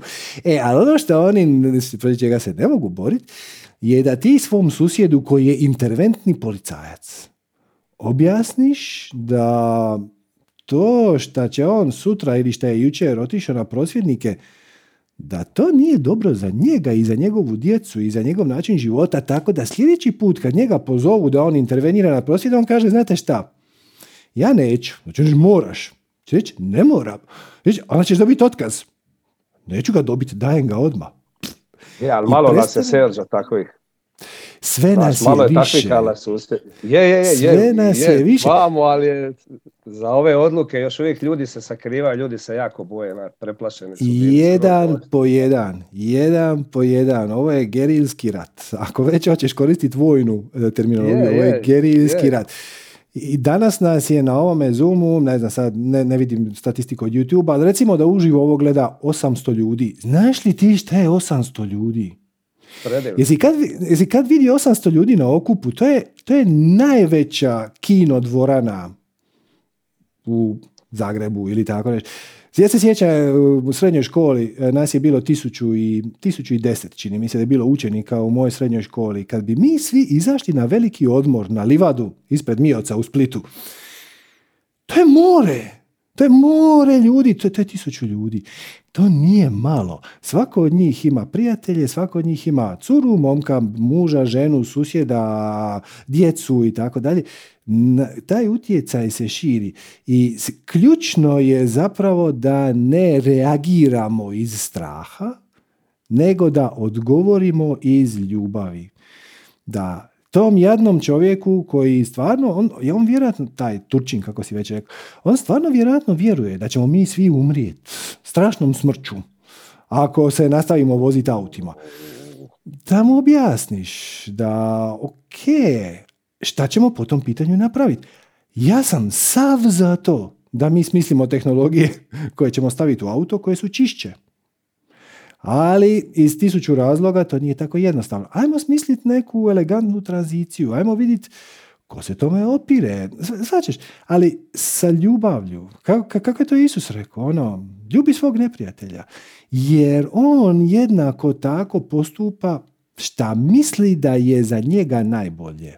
E sad, njegova greška, ajmo to tako nazvati, iz naše perspektive, je šta on misli da ako njemu bude dobro, da je da, pardon, da će njemu E, biti bolje, ako, da će njemu biti bolje ako nama bude lošije. Zato što je u svojoj glavi ima oskudicu. Znači, on misli da nema za svih dosta. Da bi on imao više, neko drugi mora imati manje. Ali to nije točno. To nije točno. Ajmo se ne boriti za komadić od torte, nego ajmo povećati tortu. To da, to je. E, ali to je to. I dugoročno, dugoročno gledano, uvijek, uvijek pobjedi viša razina svijesti. Kratkoročno niža razina svijesti može imati neke, neke uspjehe. Ko što je Hitler imao neke uspjehe. Ono, od 39. do 43. moglo bi se reći da je on pobjeđivao. Napravio šta je. Napravio htio, tako je. E, ali onda se to nekako prelomi. Svemir ima način da u 99% slučajeva na duži rok pobjedi više razina svijesti. Ako se mi ako mi počnemo postupati iz više razine svijesti, iz kreativnosti, inspiracije, bezuvjetnog prihvaćanja, bezuvjetnog razumijevanja, edukacije, umjesto da zabadamo jedan drugome nož u leđe zato što on tamo ne misli isto kao što mislim ja, mi ćemo, mislim, naš koncept će pobijediti. Ne kažem mi osobno, ali naš koncept će Da, po- znam, jer, mi idemo u smjeru evolucije. Ono što majka priroda i kreacija želi je da evolucija napreduje, a evolucija je razina svijesti. To je jedino što evolucija jest. Hm? I uvijek mi imamo vjetar u leđa. Oni imaju vjetar u provu. Ne? I kratkoročno može se desiti da može izgledat kao da, kako ti kažeš, zlo pobjeđuje. Ali dokle god ti ulažeš energiju u željeno, u integraciju, u suradnju, u druženje, formirat će se u početku neke male enklave, neka sela, neki gradići koji će funkcionirati malo drugačije, pa će se početi pridruživati drugi ljudi, pa i onda oni koji su neodlučni će početi živjeti na novi način, jer ima puno ljudi koji priželjkuju na bolji svijet, ali nemaju muda izaći iz starog. Mhm. To je sve. Za život pun čuda treba imati muda. E, to je sve sve. e, Eto, zaključili tako smo sad sve što je ono što fali najviše. Koji, što, što, E, I zato, zato mi koji smo počeli moramo raditi na tome da smanjimo stres prelaska na novo. Da ponudimo alternativu koja će biti vidljiva. Jer puno ljudi kažu je, je, svi bi ti bolji svijet, okači to mačku na rep. Kad ja vidim, povjerovat ću. E, moramo im pokazati osobnim primjerom, a, malim projektima, eksperimentima, moraju vidjeti na kraju krajeva da naš život cvijeta, a njihov ne cvijeta. Je, Mislim, mi idemo, većini ne, ne, pazi, ja se, gledaj, što se tiče toga, kad sam tu unutra i to je, ajmo reći, u kontaktima sa, sa svima, kako ovdje u, u našoj regiji, bliskoj, tako i, i po svijetu, i ne, mi stvarno rastemo i mi smo ta snaga koja, koja ide naprijed. I to je neumitno, znači, samo taj proces njihovog rušenja ćemo trebati odživiti, odgledat najmirnije i najnestresnije. Ja sam tu totalno miran i ja znam da mi na kraju krajeva pobjeđujemo sigurno sad. Biće, ovoga, biće teško, bit će mučno, jer da bi mi krenuli tu, i ja i ti želimo i većina ljudi tu, moramo još doći do dna. Znači, još ovo mora biti gore, još ovo mora potoniti, jer ja mi je ti preko interesantan. Prije dvije godine sam trevija na njega stara džankoza iz, iz Zagreba, na Baškoj, na Krku sam ga upoznao slučajno. Tip ti izgleda ko Iggy Pop, nakon cilije u žili, ovo ono, tu negdje imaju godina. I stati on meni ono, čuj stari naš kaj, ovo ono, kaže, Bog ti šalje tamne, jer tamni bude ljude. Da. Jer tamni svojim dijelima, to jest zlodjelima, a oni su mene, mene na kraju krajeva probudili, jer ja kad sam spoznao šta sve stalo iza te cijele priče, idemo. I onda idemo se prvo uvatiti ovoga da narastemo, da to lakše sve podnosimo, da to sve lakše gledamo i da imamo svoj put koji će nas odvesti na tamo. Mene je trebalo kratko vremena da to, ali još će tamni morat se ukazivati, još će morat zla raditi da se ljudi osvijeste. Ali Pogledaj ti koliko energiju oni troše da bi održali taj svoj status quo ili da bi postigli. Moraju sve veću i veću energiju ulagati zato što je ona protiv struje evolucije. Tako Ona je, protivna struje evolucije. E, i ja to ne bi upotrebio riječ ko će pobijedit. Ja, to su dva... Je to malo, kon- ajde, plasirano. E, to su dva koncepta. Znači, jedan koncept je baziran na um, natjecanju, na zlouporabi nadmoćnog položaja, na manipulaciji. I to je ovaj koncept koji smo gledali zadnjih 300 godina. Mislim i zadnjih 3000, ali evo zadnjih 300 E, godina je vrlo e. slikovit. E, o, a drugi koncept je novi, on je baziran na suradnji, on je, to je uh, post-abundance, zapravo. Jednom kad riješiš egzistencijalne probleme, što smo mi riješili pred nekih 100 godina, mislim više nema potrebe da iko bude gladan. To što su neki ljudi gladni, to je drugi, drugi par rukava. to su opet neki drugi interesi, ali nema potrebe za time. E, sad treba proći tu točku infleksije. Treba pre, preseliti razmišljanje u ovaj pozitivan smjer u kojem je meni drago da je neko uspio. Meni je drago da ja ću doprinijeti, ja ću pomoći, ja ću surađivati. E, to je suprotno onome što su nas učili kad smo bili djeca. I samim time mi smo prelomna generacija koja je dobila taj zahtjevan zadatak da izanalizira pažljivo svoje e, kondicioniranje društveno i da ga promijeni. Da ga promijeni u ne- u nešto suvislo. I wow! Pazi, ovakvog trenutka nije bilo u povijesti zadnjih Je, 5000 i meni je to veličanstveno i zato mi je kogod je patnja je i predivan je trenutak življenja jer će nakon nas civilizacija više nikad neće biti ista i to je ono Mislim, mene više nije briga za mene, ja pet banki sam napunio, imao sam predivan život, ali za moju dicu i za, nada se njihovu dicu da će živjeti u puno, puno lipšem, svjetlijem i boljem svijetu nego što je ovaj do sadašnji. Odnosno, on- ono na što radimo je da oni imaju pravo izabrat u kakvom će svijetu živjeti, odnosno oni će živjeti u svijetu koji reflektira njihovu vibraciju. Znači, Da. jer čak i sad u ovom trenutku sada imaš razne svjetove. Nije svejedno je li živiš u Zagrebu ili živiš u Bombaju. Kao ono, dosta je različito. Ne? Kako ili, ne? živiš u, ili živiš u Tokiju, ili živiš u New Yorku. Ili živiš su- ko mi u Dalmaciji, živiš u najljepšem environmentu mogućem za, za, za živjeti. To, eto, vidiš tu stvar što sam rekao, nikad je više nisam cijenija di živim nego dan danas. Nikada, nikada, nikada. Pa opet puno ljudi u Dalmaciji je pod stresom. To, I, I sram, krivnja, šta će selo reći, i dođeš na Splitsku rivu i svi su obučeni isto. To ne da svi imaju traperice, nego svi imaju isti model traperica. Od silnog straha šta će selo o njima reći ako oni to ne budu. I imamo puno posla. Znači, Sve ok, ali jedno po jedno. Jedno po jedno. Sve se svede na to. Sve se svede na to da pomogneš ljudima da osvijeste svoja ograničenja. I da im pomogneš da kreiru, krenu aktivno kreirati život kakav oni osjećaju da su pozvani kreirati, da žive svoju spiritualnu praksu, da žive svoju darmu, da žive svoj put bez straha, stresa, šta će drugi reći ili hoće li od toga moći živjeti ili hoće li zbog toga završiti u zatvoru ili tako dalje. Tako da sve što zapravo ono za što se mi borimo, mi se borimo za slobodu izbora. Ljudi o kojoj ti pričaš i se, se bore za smanjenje slobode izbora. I hvala im na tome, jer kako si sam primijetio, ovaj, u mraku se puno bolje vidi svjetlo. Mhm. Mislim, u podne, u podne Jer ne vidiš zvijezda na nebu, a Je, je, mislim, gore su. mislim, Kako ja objašnjavam ovim lajicima, ja kad ljubavi moje, ja kažem, tama je nešto što se mora napregnuti iz petnih žila da pokrije svitlo. A je. dovoljno zapali jednu malu, malu šibicu i svakog kantuna se vidi, recimo u dvorani zapali šibicu, nosi centre, svi je vidu.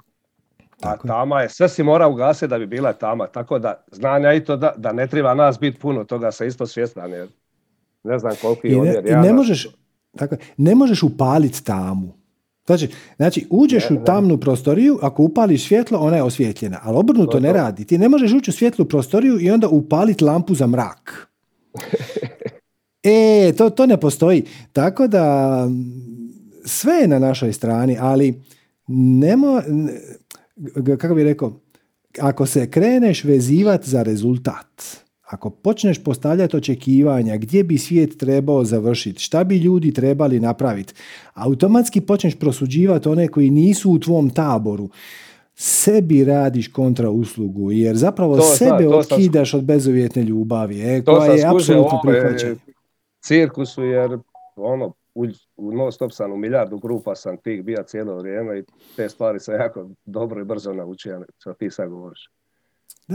Tako da sve što zapravo treba je u svakom trenutku od svih stvari koje ti se nude poduzeti ona koja ti zvuči najsočnije, najuzbudljivije, bez očekivanja rezultata. Ne ja ću ovo sad napraviti da bi onaj tamo uvidio svjetlo i prešao na moju stranu. Hoće li on preći je potpuno njegova stvar.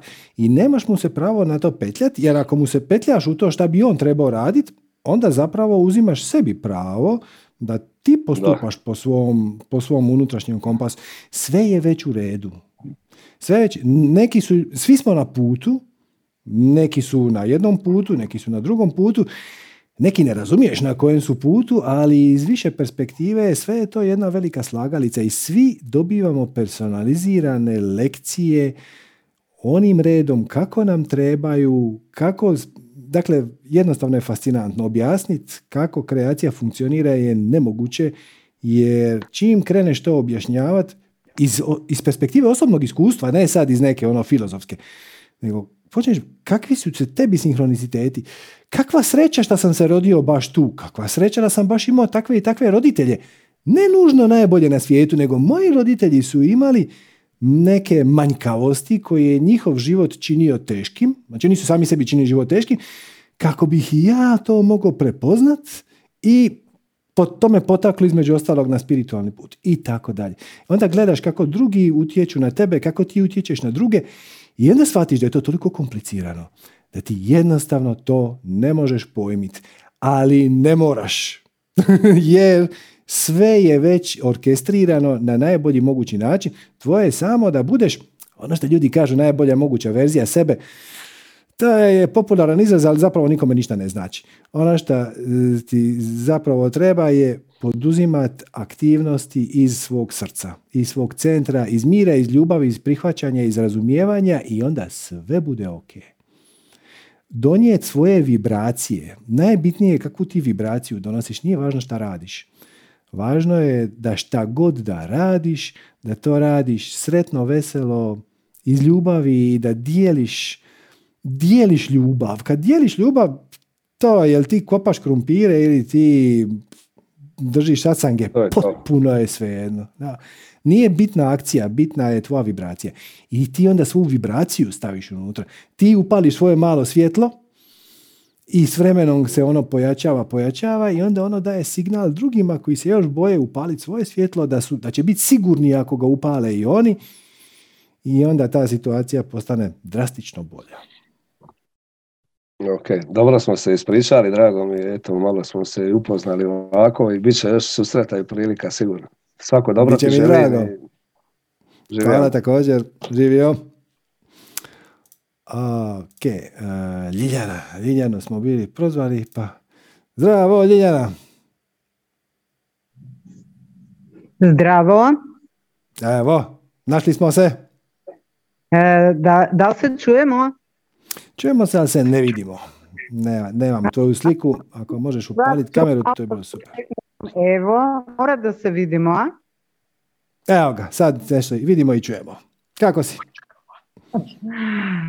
Tako, e, kad pratim svoje emocije, dok čekala bila sam malo nestrpljiva. Mudrost biti miran. Dobro. I a,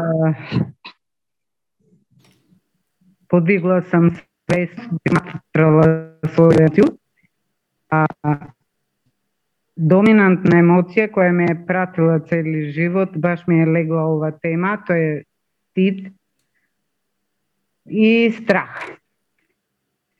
Стид нека врста и страха да не си не изгледаш онако како сматрају други.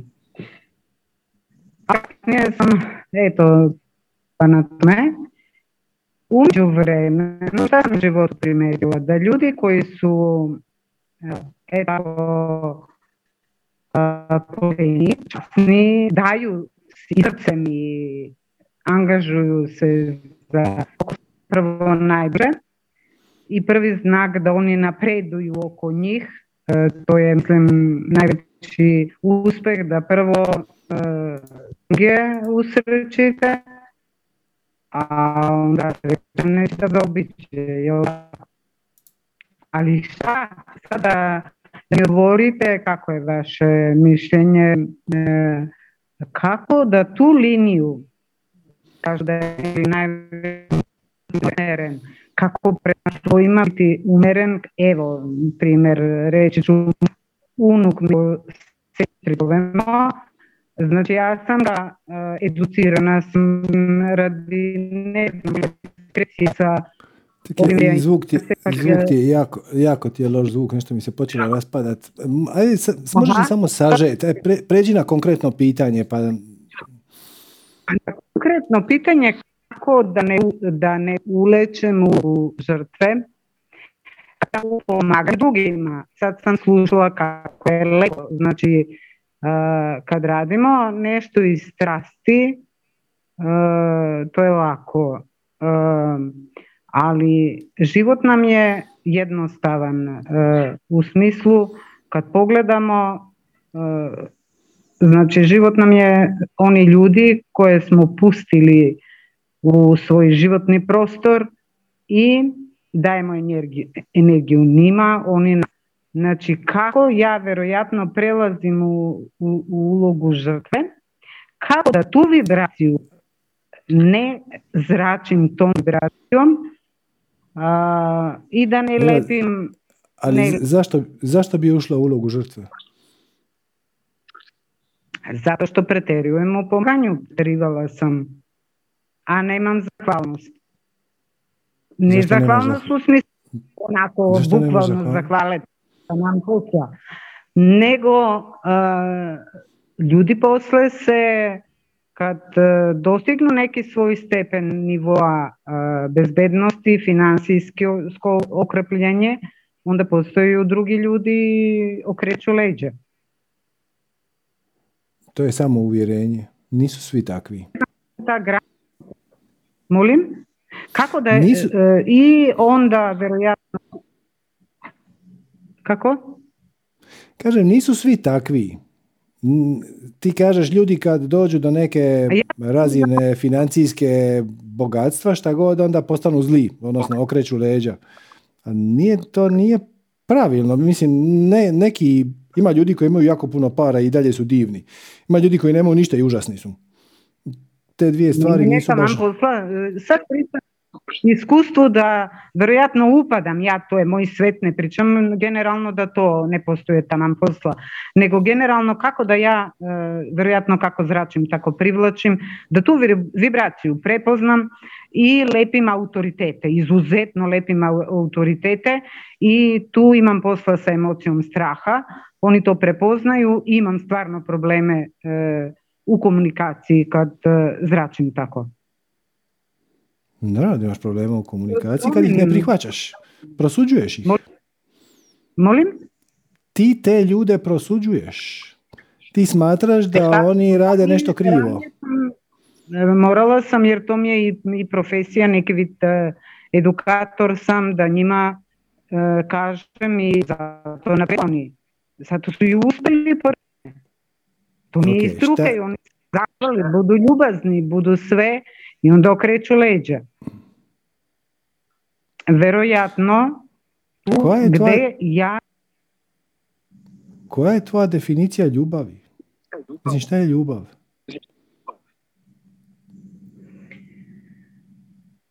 Љубав е да, да да, е што да некој заузорот. Репроцитет одмах. Сад и овде. Ево, ја малку да... Да дам па очекувам, не е. Da, da osjetiš da ono što daješ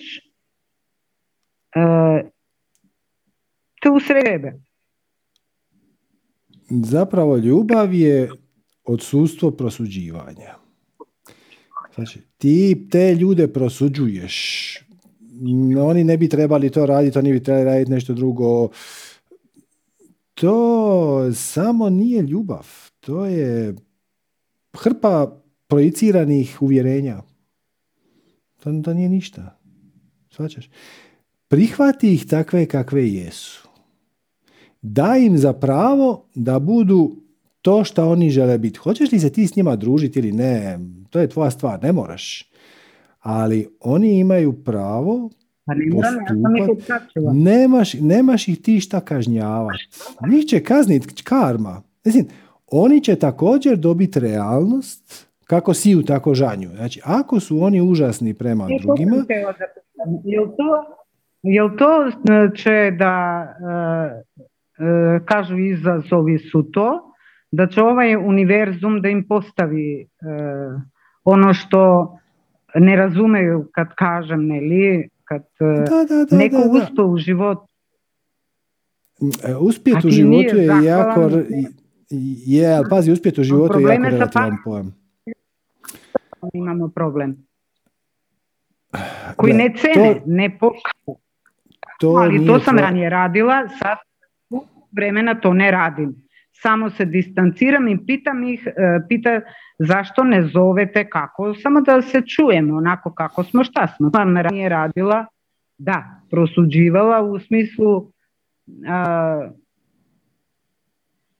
što ih nema kad e, uspeju i tako. A sad i to me ne brine, nego zašto uopšte ja moram, ili to, to vam je okruženje, treba da Ne moraš, s nekim ne komunicirate, niste sami.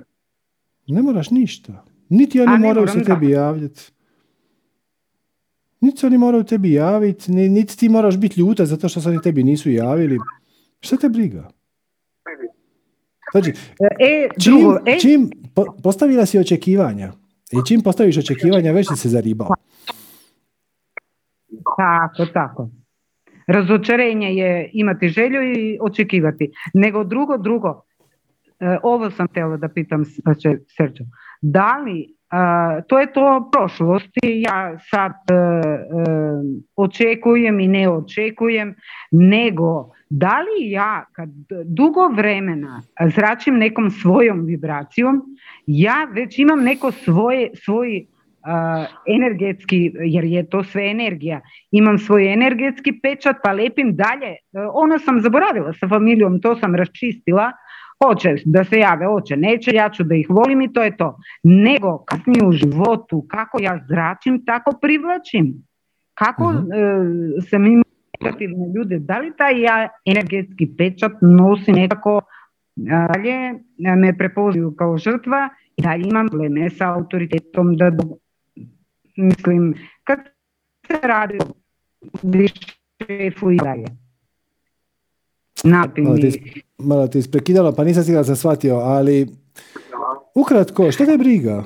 Šta te briga? Znači, dokle god ti postupaš iz srca i radiš ono što te najviše veseli, kao alat, vidim tu ima na četu pitanje, ono, e, dakle, spomenuo sam u prijašnjem razgovoru, e, samo čas, aha, nije bitna akcija, nego vibracija, otkad to sad odjednom? Od uvijek. Akcija, inspirirana akcija koju poduzimaš temeljem prve koraka formule služi, to je, to je alat, služi da te ubaci u vibraciju. Kako bi ti bio u zoni, odnosno kako bi ti a, bio inspiriran i kreativan i tako dalje i tako dalje. To je zapravo oblik aktivne meditacije.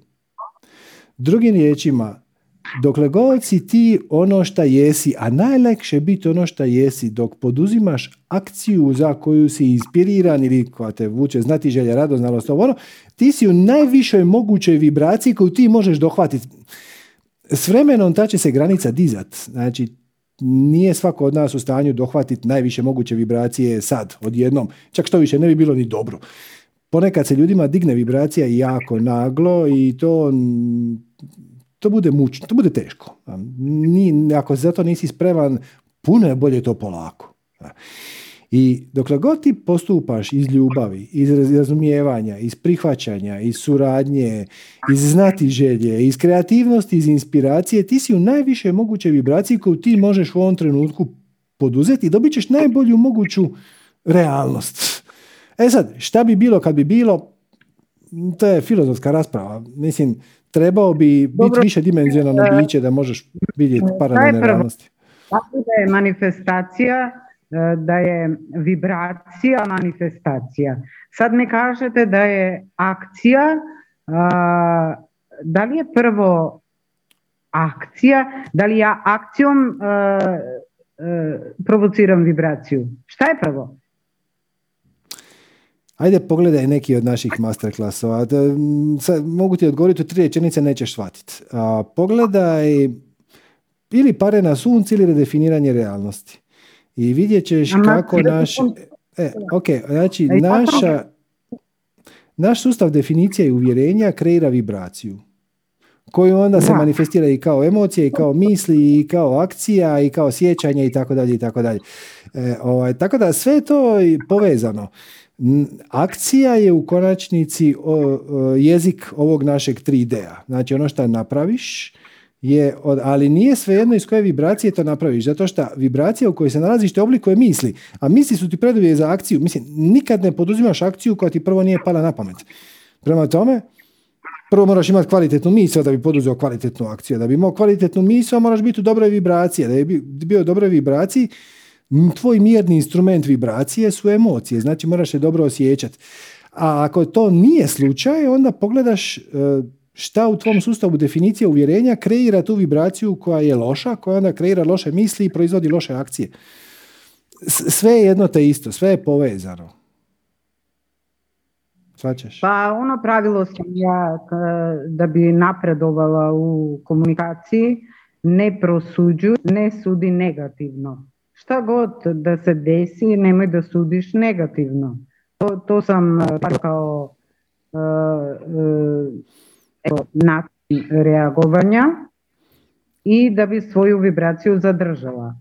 Ali e, sad kad, se na, e, kad smo u konfliktnim situacijama... Sorry, sorry, sorry, sorry, sorry, previše misliš. To što pričaš, to je lišće. To su samo simptomi. Uh, posveti se osnovi. Svačaš, stablo ima deblo.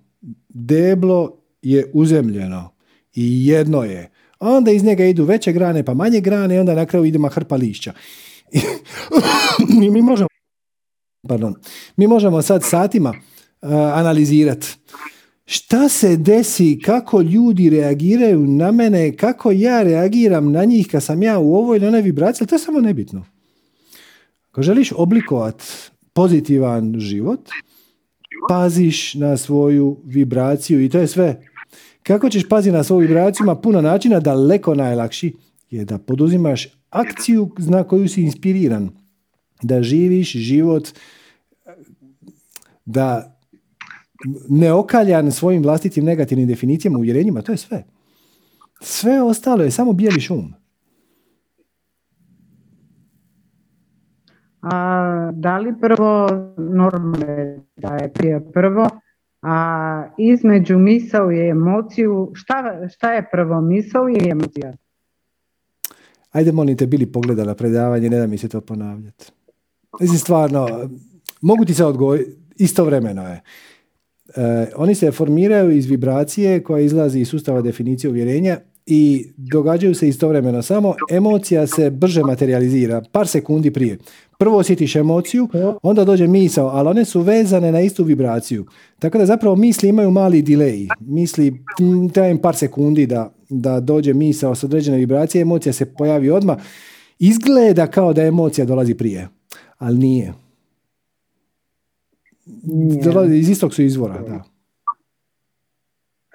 Dobro. I ako, znači, uh, ja ću da očuvam svoje stanje, evo da kažemo da nije vibracija, uh, očuvam svoje stanje, samo uh, da znam da je znači uh, najviši stepen dostići sreću, ali u normalnoj komunikaciji mi smo stigli do ovde, zato ima puno i loših ljudi koji ne i pogrešno vaspitanje i sve. Uh, uh, uh, ja, ja, ja, ne, ne, ne, ne, ne, nema pogrešnih ljudi. Sad smo pričali o tome sa Matildom. nema pogrešnih ljudi. Svi su ljudi tu na tvom putu da tebi pomognu. Znači, život se događa za tebe. Sve, svi odnosi, sve okolnosti, svi sinhroniciteti i pozitivni i negativni je tu da tebi pomogne osvijestiti. Čim ti nekog nazoveš pogrešnim, to znači da si samo zakopala nešto u svoj sustav definicije uvjerenja šta je povezano s tom situacijom, ali to je isto prilika za učenje. Tako da, da. Treba da, da provjerim svoje uverenje, u čega ja verujem. Tako je, tako je. Um, faktički mi kad... Jel bi ti, bi ti bilo ok da pređemo, da pređemo na sljedećeg uh, pozivatelja? Imamo još 10 minuta, evo da stignemo još nekog ugurat. A ti molim te pogledaj redefiniranje realnosti pare na sunce i bilo bi jako dobro ovaj put u zlatno doba. On ti je onako spiritualniji koncept, ali vrti se oko istih tema. Pa onda možemo nastaviti drugi put s nekom podlogom. Da li ja kreiram realnost? Da. Toliko. Hvala po. Molim. Hvala tebi. Svake dobro u novoj godini. Također. Ok, ajmo, ajmo Samira. Zdravo Samira. Zdravo. Jel ti čujemo? Čujemo se, kako ne. Hvala puno na intenzivu, bio je predivan, stvarno. ozdravila sam instant, znači ono posljednji put kad smo razgovarali. Mhm. Ovo nije ništa. Ovo, ovaj, malo alergije. Ovaj, u svakom slučaju strast je proradila, sve se odvija na svom ovako kako treba, otvaraju se vrata znači, na sve strane i predivno je, stvarno je fenomenalno i svakome preporučujem sad ovih 800 ljudi ili šta već, znači da stvarno krene na taj intenziv jer je neverovatno.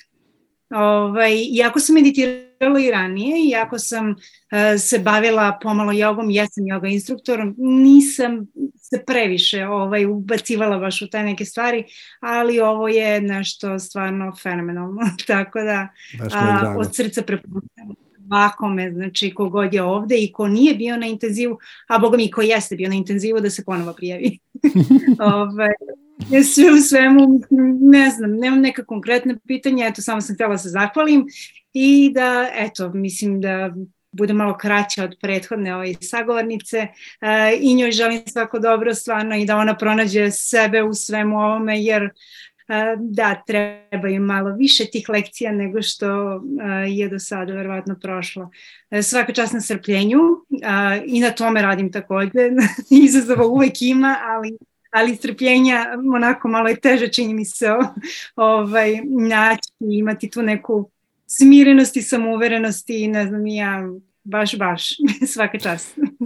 Hvala, ali strpljenje ti ne treba ako živiš u trenutku. Znači ako stvarno znaš van svake sumnje da sve što ti se trenutno događa je orkestrirano, da nije slučajno, onda je to ne, strpljenje ti ne treba. Strpljenje je zapravo suprotno od nestrpljenja. A nestrpljenje je kad vjeruješ da je neki drugi trenutak bolji u budućnosti ili u prošlosti ili kad vjeruješ da ono što ti se trenutno događa je tu došlo slučajno samo da tebe iznervira. Ali zapravo kad znaš da sve što se događa je upravo to što se treba dogoditi za najviše dobro, što ponekad znači da ćeš biti u situaciji koja ti možda nije najugodnija da bi se da bi cijela slika funkcionirala, onda ti strpljenje zapravo ne treba. Da, da. da. Gle kako interesantno, kako zanimljivo. Da, da, samo, samo tako. E, sve fenomenalno. Mnogo drugačiji ovaj kontekst svega toga. A, ako je Nikica ovdje, želim i njemu puno da zahvalim, znači bio je fenomenalan, znači što nam je sve to obezbedio, sva ta videa i tako dalje. I mm. ovaj, stvarno je bilo wow. ovaj, u svakom pogledu. E, I naravno, ako odete do Meksika, mi vas verovatno pratimo, bar pola nas sigurno. znači, gde god vi bili i mi ćemo. Zato što vi mislite ste gotovi sa nama. Ne, ne, ne, ne. ne. Srećem imamo Dobro, internet. Je. to, to, to, to. Može i tako, kako god.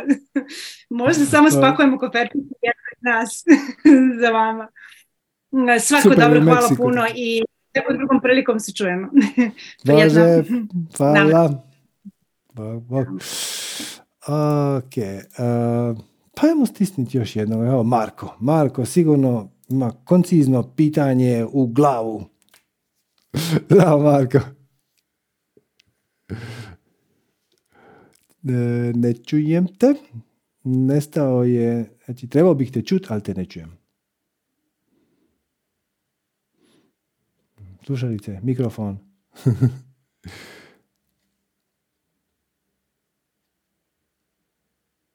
mm Dajmo sad. Ne, ne, ne. Aha, ček, samo će sad se mora mutat. Evo, aj sad probaj ponovo. Ne. Eto, sinhroniciteti nisu htjeli. Kaže, dosta je za danas. Završi taj satsang. Da se kladimo da sekundu kad prekinemo satsang će sve proraditi. to će više tako bude. Ali evo, za sljedeći put, ako se javiš, bit ćeš prvi na top listi. Tako da, evo, hvala ti. Eto ljudi, sinhronicitet smo završili. Htjeli smo čuti Marka, ali tehnika je otkazala. Valjda i to za najviše dobro. E, tako da, evo, hvala vam na vremenu i pažnji. E, ako vam je ovo bilo korisno, zanimljivo, zamolit ćemo vas da nas podržite donacijom www.manifestiranje.com kroz donacija ili makar, ako ste ovo pogledali na YouTube-u, pretplatite se na kanal, stisnite neki like, kliknite ono zvonce da vam dođu naše notifikacije, uh, ostavite neki komentar, uh, bilo šta, hvala, super ili loš ili šta god, jer to je YouTube bitno, oni to mjere, taj neki engagement, strašno je važno, ima koliko imaš komentara, pa onda više preporuča nekim drugim ljudima, ako cijenite da bi ovo moglo biti od interesa i nekim drugim ljudima, da toga nisu svjesni, eto, pretplatite se, stisnite neki like, ostavite neki komentar. I eto, e, ništa, hvala vam još jednom, sretna nova godina, sljedeći satsang opet ćemo najaviti na isti način. E da, ovdje dole u potpisu e, od YouTube videa imate dva linka. E, jedan vas pretplaćuje na našu Viber zajednicu ako ste na mobilnom uređaju, odnosno ako vam je instaliran Viber na mobitelu, tabletu.